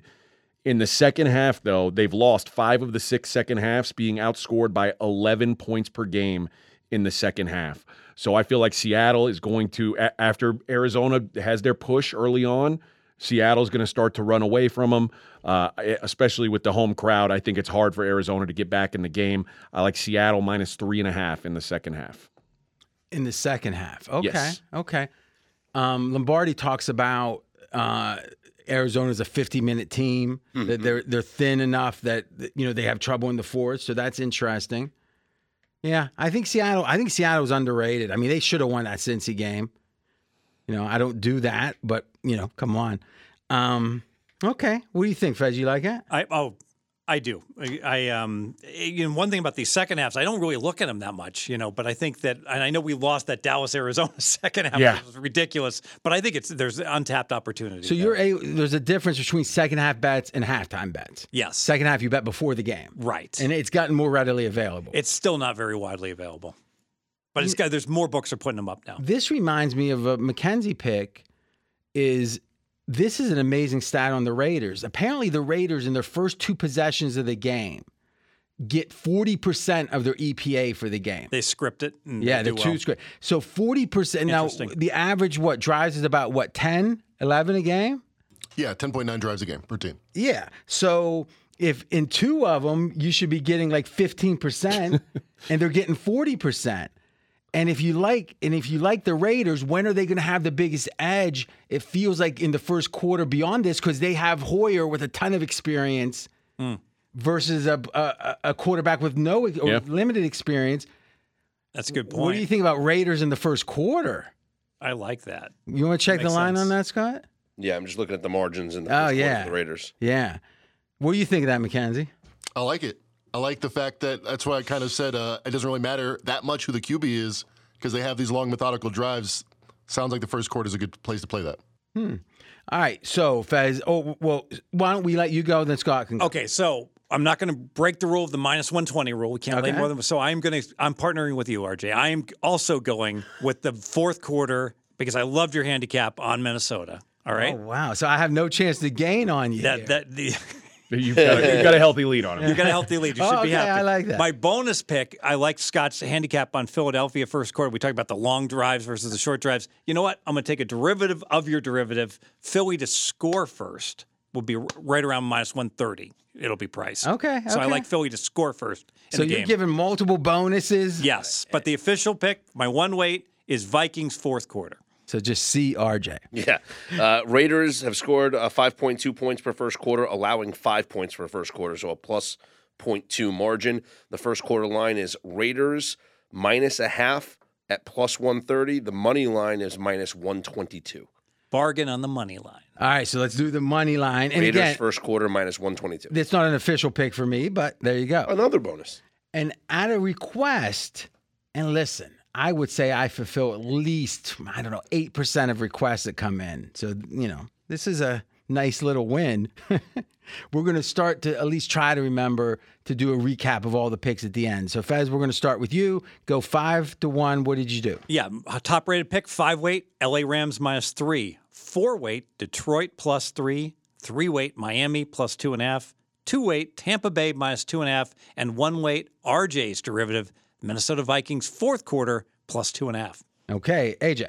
Uh, five weight Rams minus three. Four weight Chargers plus five and a half. I was waiting Sorry, sorry. Uh, three weight Tampa minus two and a half. Two weight Giants plus two and a half. And my one weight is Seattle in the second half minus three and a half. Scott. My five weight is Detroit plus three. Four weight Buffalo minus eight and a half. Three weight Cleveland minus two and a half. My two weight, the Tampa Bay Bucs in the first half against the Falcons minus one and a half. And my one weight, Philadelphia money line first half against Miami. Mackenzie, who's red hot in the NFL. You got three picks. I like the Rams minus five. I like the Rams minus three as my five star. I like the Raiders as my four star. I like the Kansas City Chiefs as my three star. Okay. Three weight, four weight, five weight. But yeah, good. Okay. My five weight, Green Bay. My four weight, Detroit. My three weight, the Rams against the Steelers. Two weight is over Kansas City, team total 26 and a half. And finally, the one weight, Minnesota in the fourth quarter plus two and a half points. Now, we did a little time shift. It was a very interesting conversation about what did we talk about? Oh, it was about uh, strategy in contests. And it goes for what, like maybe eight or 10 minutes. Something like that. It's right here. And then Fez takes us out at the end of it. And remember, straight out of Vegas AM, Monday, Tuesday. You know what I might get? I'm going to get the Godfather. Remember when Apollonia was going Monday, Thursday, uh, Tuesday? I was thinking I, w- that I should get that. But it is Monday, Wednesday, Thursday, Tuesday, and Friday. Yeah. Yeah. And other. Did you say Tuesday? yeah. Yeah, yeah, that too. Enjoy. What's your record, Mackenzie, in this super contest? 21, 8, and 1. I think he was slurring his words there. 21, 8, and 1. That's better than you, It's AJ. better than me. Yep. I'm just doing the math. You're 29 and 1. Yep. You probably haven't had time. How, how many games out of first are you, Mackenzie? Game and a half. N- now, listen. So you're a game and a half away from first place. Yep. You seems like, like it's getting to you. Uh, Tell me why. Like I've spent the whole week thinking about the one loser and all the twenty thousand dollars I could have had in my pocket if it wasn't for that one loser last week. So you would have had twenty thousand. I would Quarterly I would- I have yeah. won the quarterly prize, and I would have been uh, second place in the six week prize. Or I would have been second place in both. Oh yeah, actually. fourth through f- th- week six. So what did Wait. it take to win? Thirteen and two. Wait a minute. So I would have 12 and a half. gotten. So you cost me like ten thousand dollars. Exactly with the damn 49ers. Well, My that bad. wasn't it. It was the week before when I told you not to play. Oh, not to play the Broncos. Yeah. that's true. I regretted that I, one. I said don't play the Broncos. Twenty thousand you'll never see the rest of your life. Ever. Well, that means you got to work extra hard to do, you know, get a bigger cash payout. So we didn't make anything from this. Not, Not yet. yet. Week week nine's coming up. Hundred thousand dollars first prize. It's probably worth a lot though. Here's the the trick, though. And Fez, I mean, if there's anyone on earth that's done that can speak to this, so you you've gone the final week, the first time you won the Super Contest. Where were you at in the standings? First place. And how much ahead were you? It was like half a game. And how, were there a, a, a number of people real close? Yes. So really, you were less than fifty percent coming in. Oh yeah. Okay. Now I know you were thinking I'm gonna be. Now were you thinking I'm gonna be as obvious as I'm gonna take all the little edges, or did you want to camouflage what they could do to go contrary? I wasn't going to camouflage anything. I was like, uh, it's like the U.S. Open, and I have the lead, and Mm-hmm. I'm on the, the on the par five, and I'm just going to play this par five optimally, and they got to come get me. And if they want to go for the green and two, you know, over the water, and take the bad, you know, t- the, take the really risky shots, go right ahead. But I'm going to take the five biggest value plays. Okay. And where did you go that last week? I don't even remember. I think three and two. I think everybody went basically went three and two. Did other people behind you go go contrary? No, So they didn't understand that. Okay. because they were they didn't want to like risk not getting you know a top five pay. Mm, okay. that's the problem. Like when you go contrary, you could, you know, it's, it's easy to go contrarian when you're in ninth place. It's, It's like- hard when you're in third. It's like you're like being a, a mid stack at at the bubble in a poker tournament. It's a great example. You want to get paid. well, but it wouldn't. Okay. So at It is the bu- anal- okay. analogous. Yes, where like if you don't want to do anything stupid and, and and then bubble out and finish 19th because you go one and four going contrarian. where if you just you know you play it safe, you're gonna make money. Yeah. But usually these payouts and all these contests are so top loaded. It seems like going for the gusto because they want to advertise a million dollars of the winner or whatever. Well, but, but but the second and third and fourth places are top loaded. It's like the first prize in Circa Millions, I think, is a 1000000 for Mm-hmm. instance, and I think it's like 600,000, 350,000, 250,000, and then by, by if you finish tenth, you only get like ninety thousand. It's a lot of money to lose. so the thing I think you're going to tell us is that, or let me ask you, did you find yourself thinking about handicapping differently? It's almost like that chess analogy where you have to get a draw and it's like, do you take the best move? Like, it seems to me what Mackenzie needs to do is say, I trust the process, which has become a negative thing because of the Sixers. Hmm. But like the process got me here. The process has me as a 57% winner in the NBA over like 700 picks. I'm going to do that.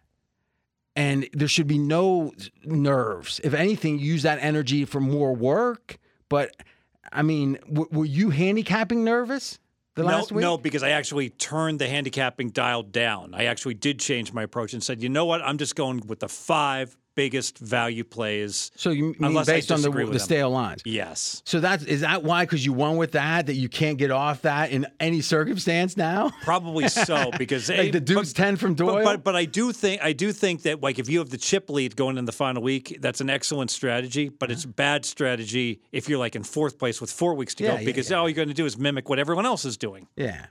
Um, but Mackenzie, I, listen, I mean, we can, or I can talk about this a little bit because I mean, obviously there was, I don't know, what was it, 400,000 up when we were in the gold and we were tied for first with two weeks.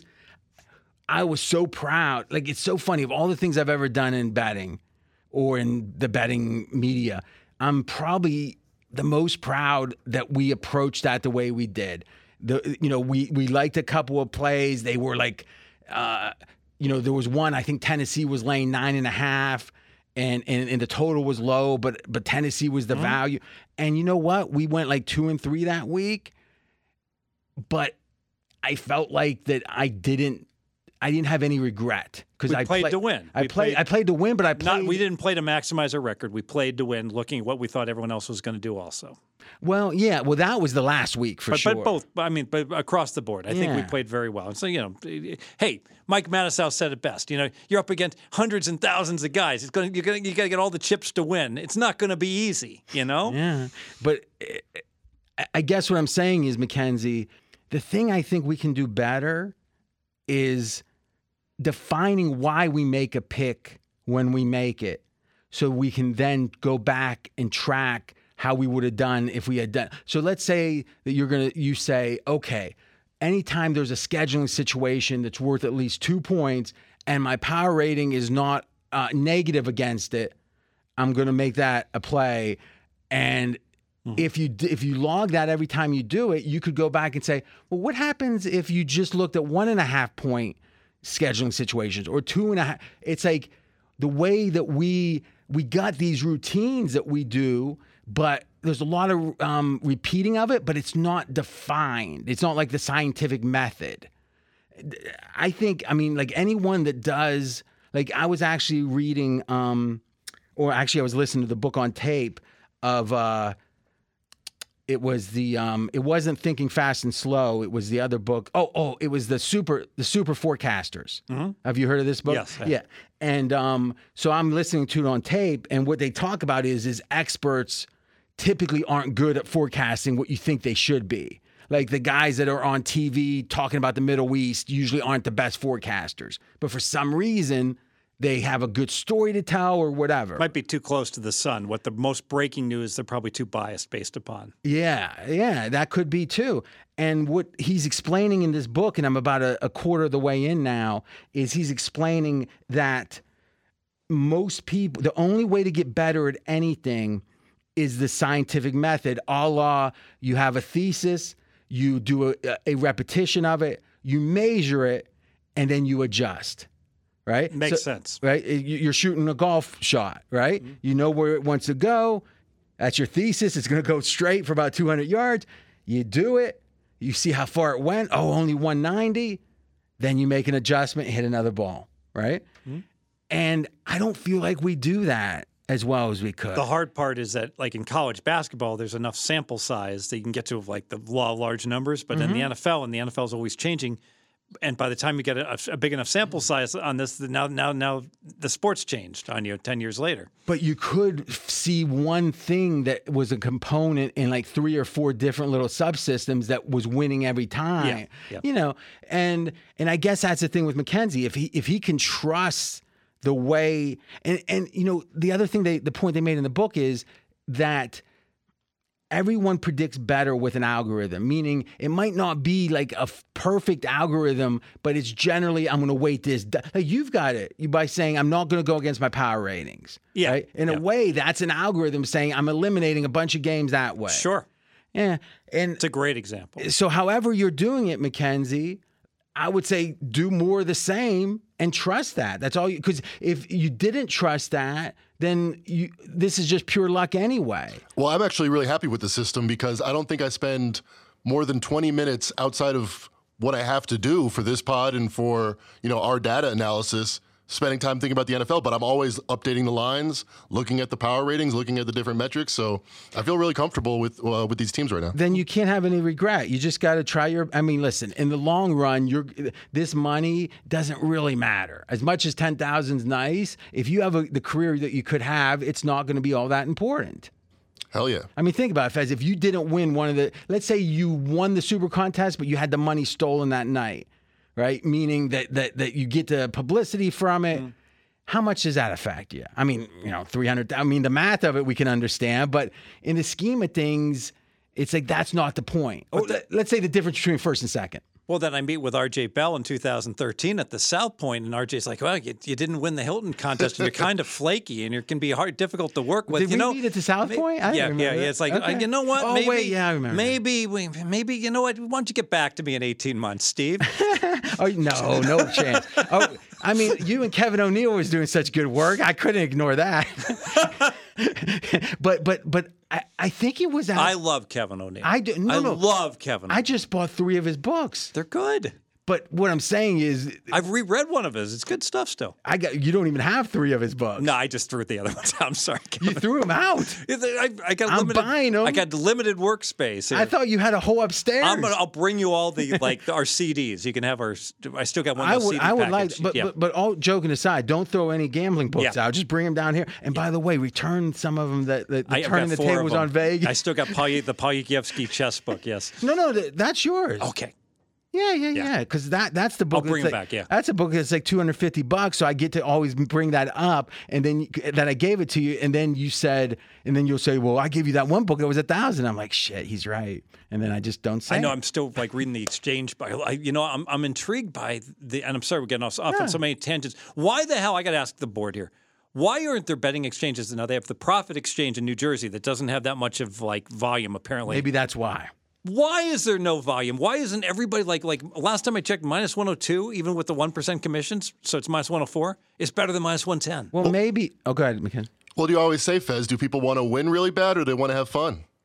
If They- people, if people want to go down the street and, and bet their parlays at, at, at stations more than they want to I take think- advantage of every opportunity. People I are think used to he's doing right, what John. they're doing, like like with this heuristic thing. Like people are used to buying the breakfast cereal that they're they're used to eat. They're used to eating honeycomb. They don't want to suddenly eat eat, eat, eat, eat um, Yeti cereal. They've never heard of it before. Well, I think one of the things that hurts is the exchanges that we could have learned from are all European odds. Yeah. And that is confusing to American batter. That's and, a great point. and it's confusing even to me on the favorite side. The dog side is pretty I, I can't I can't exist. I have to click American odds. If I look if I click you know decimal odds, I'm I'm like lot like what is that?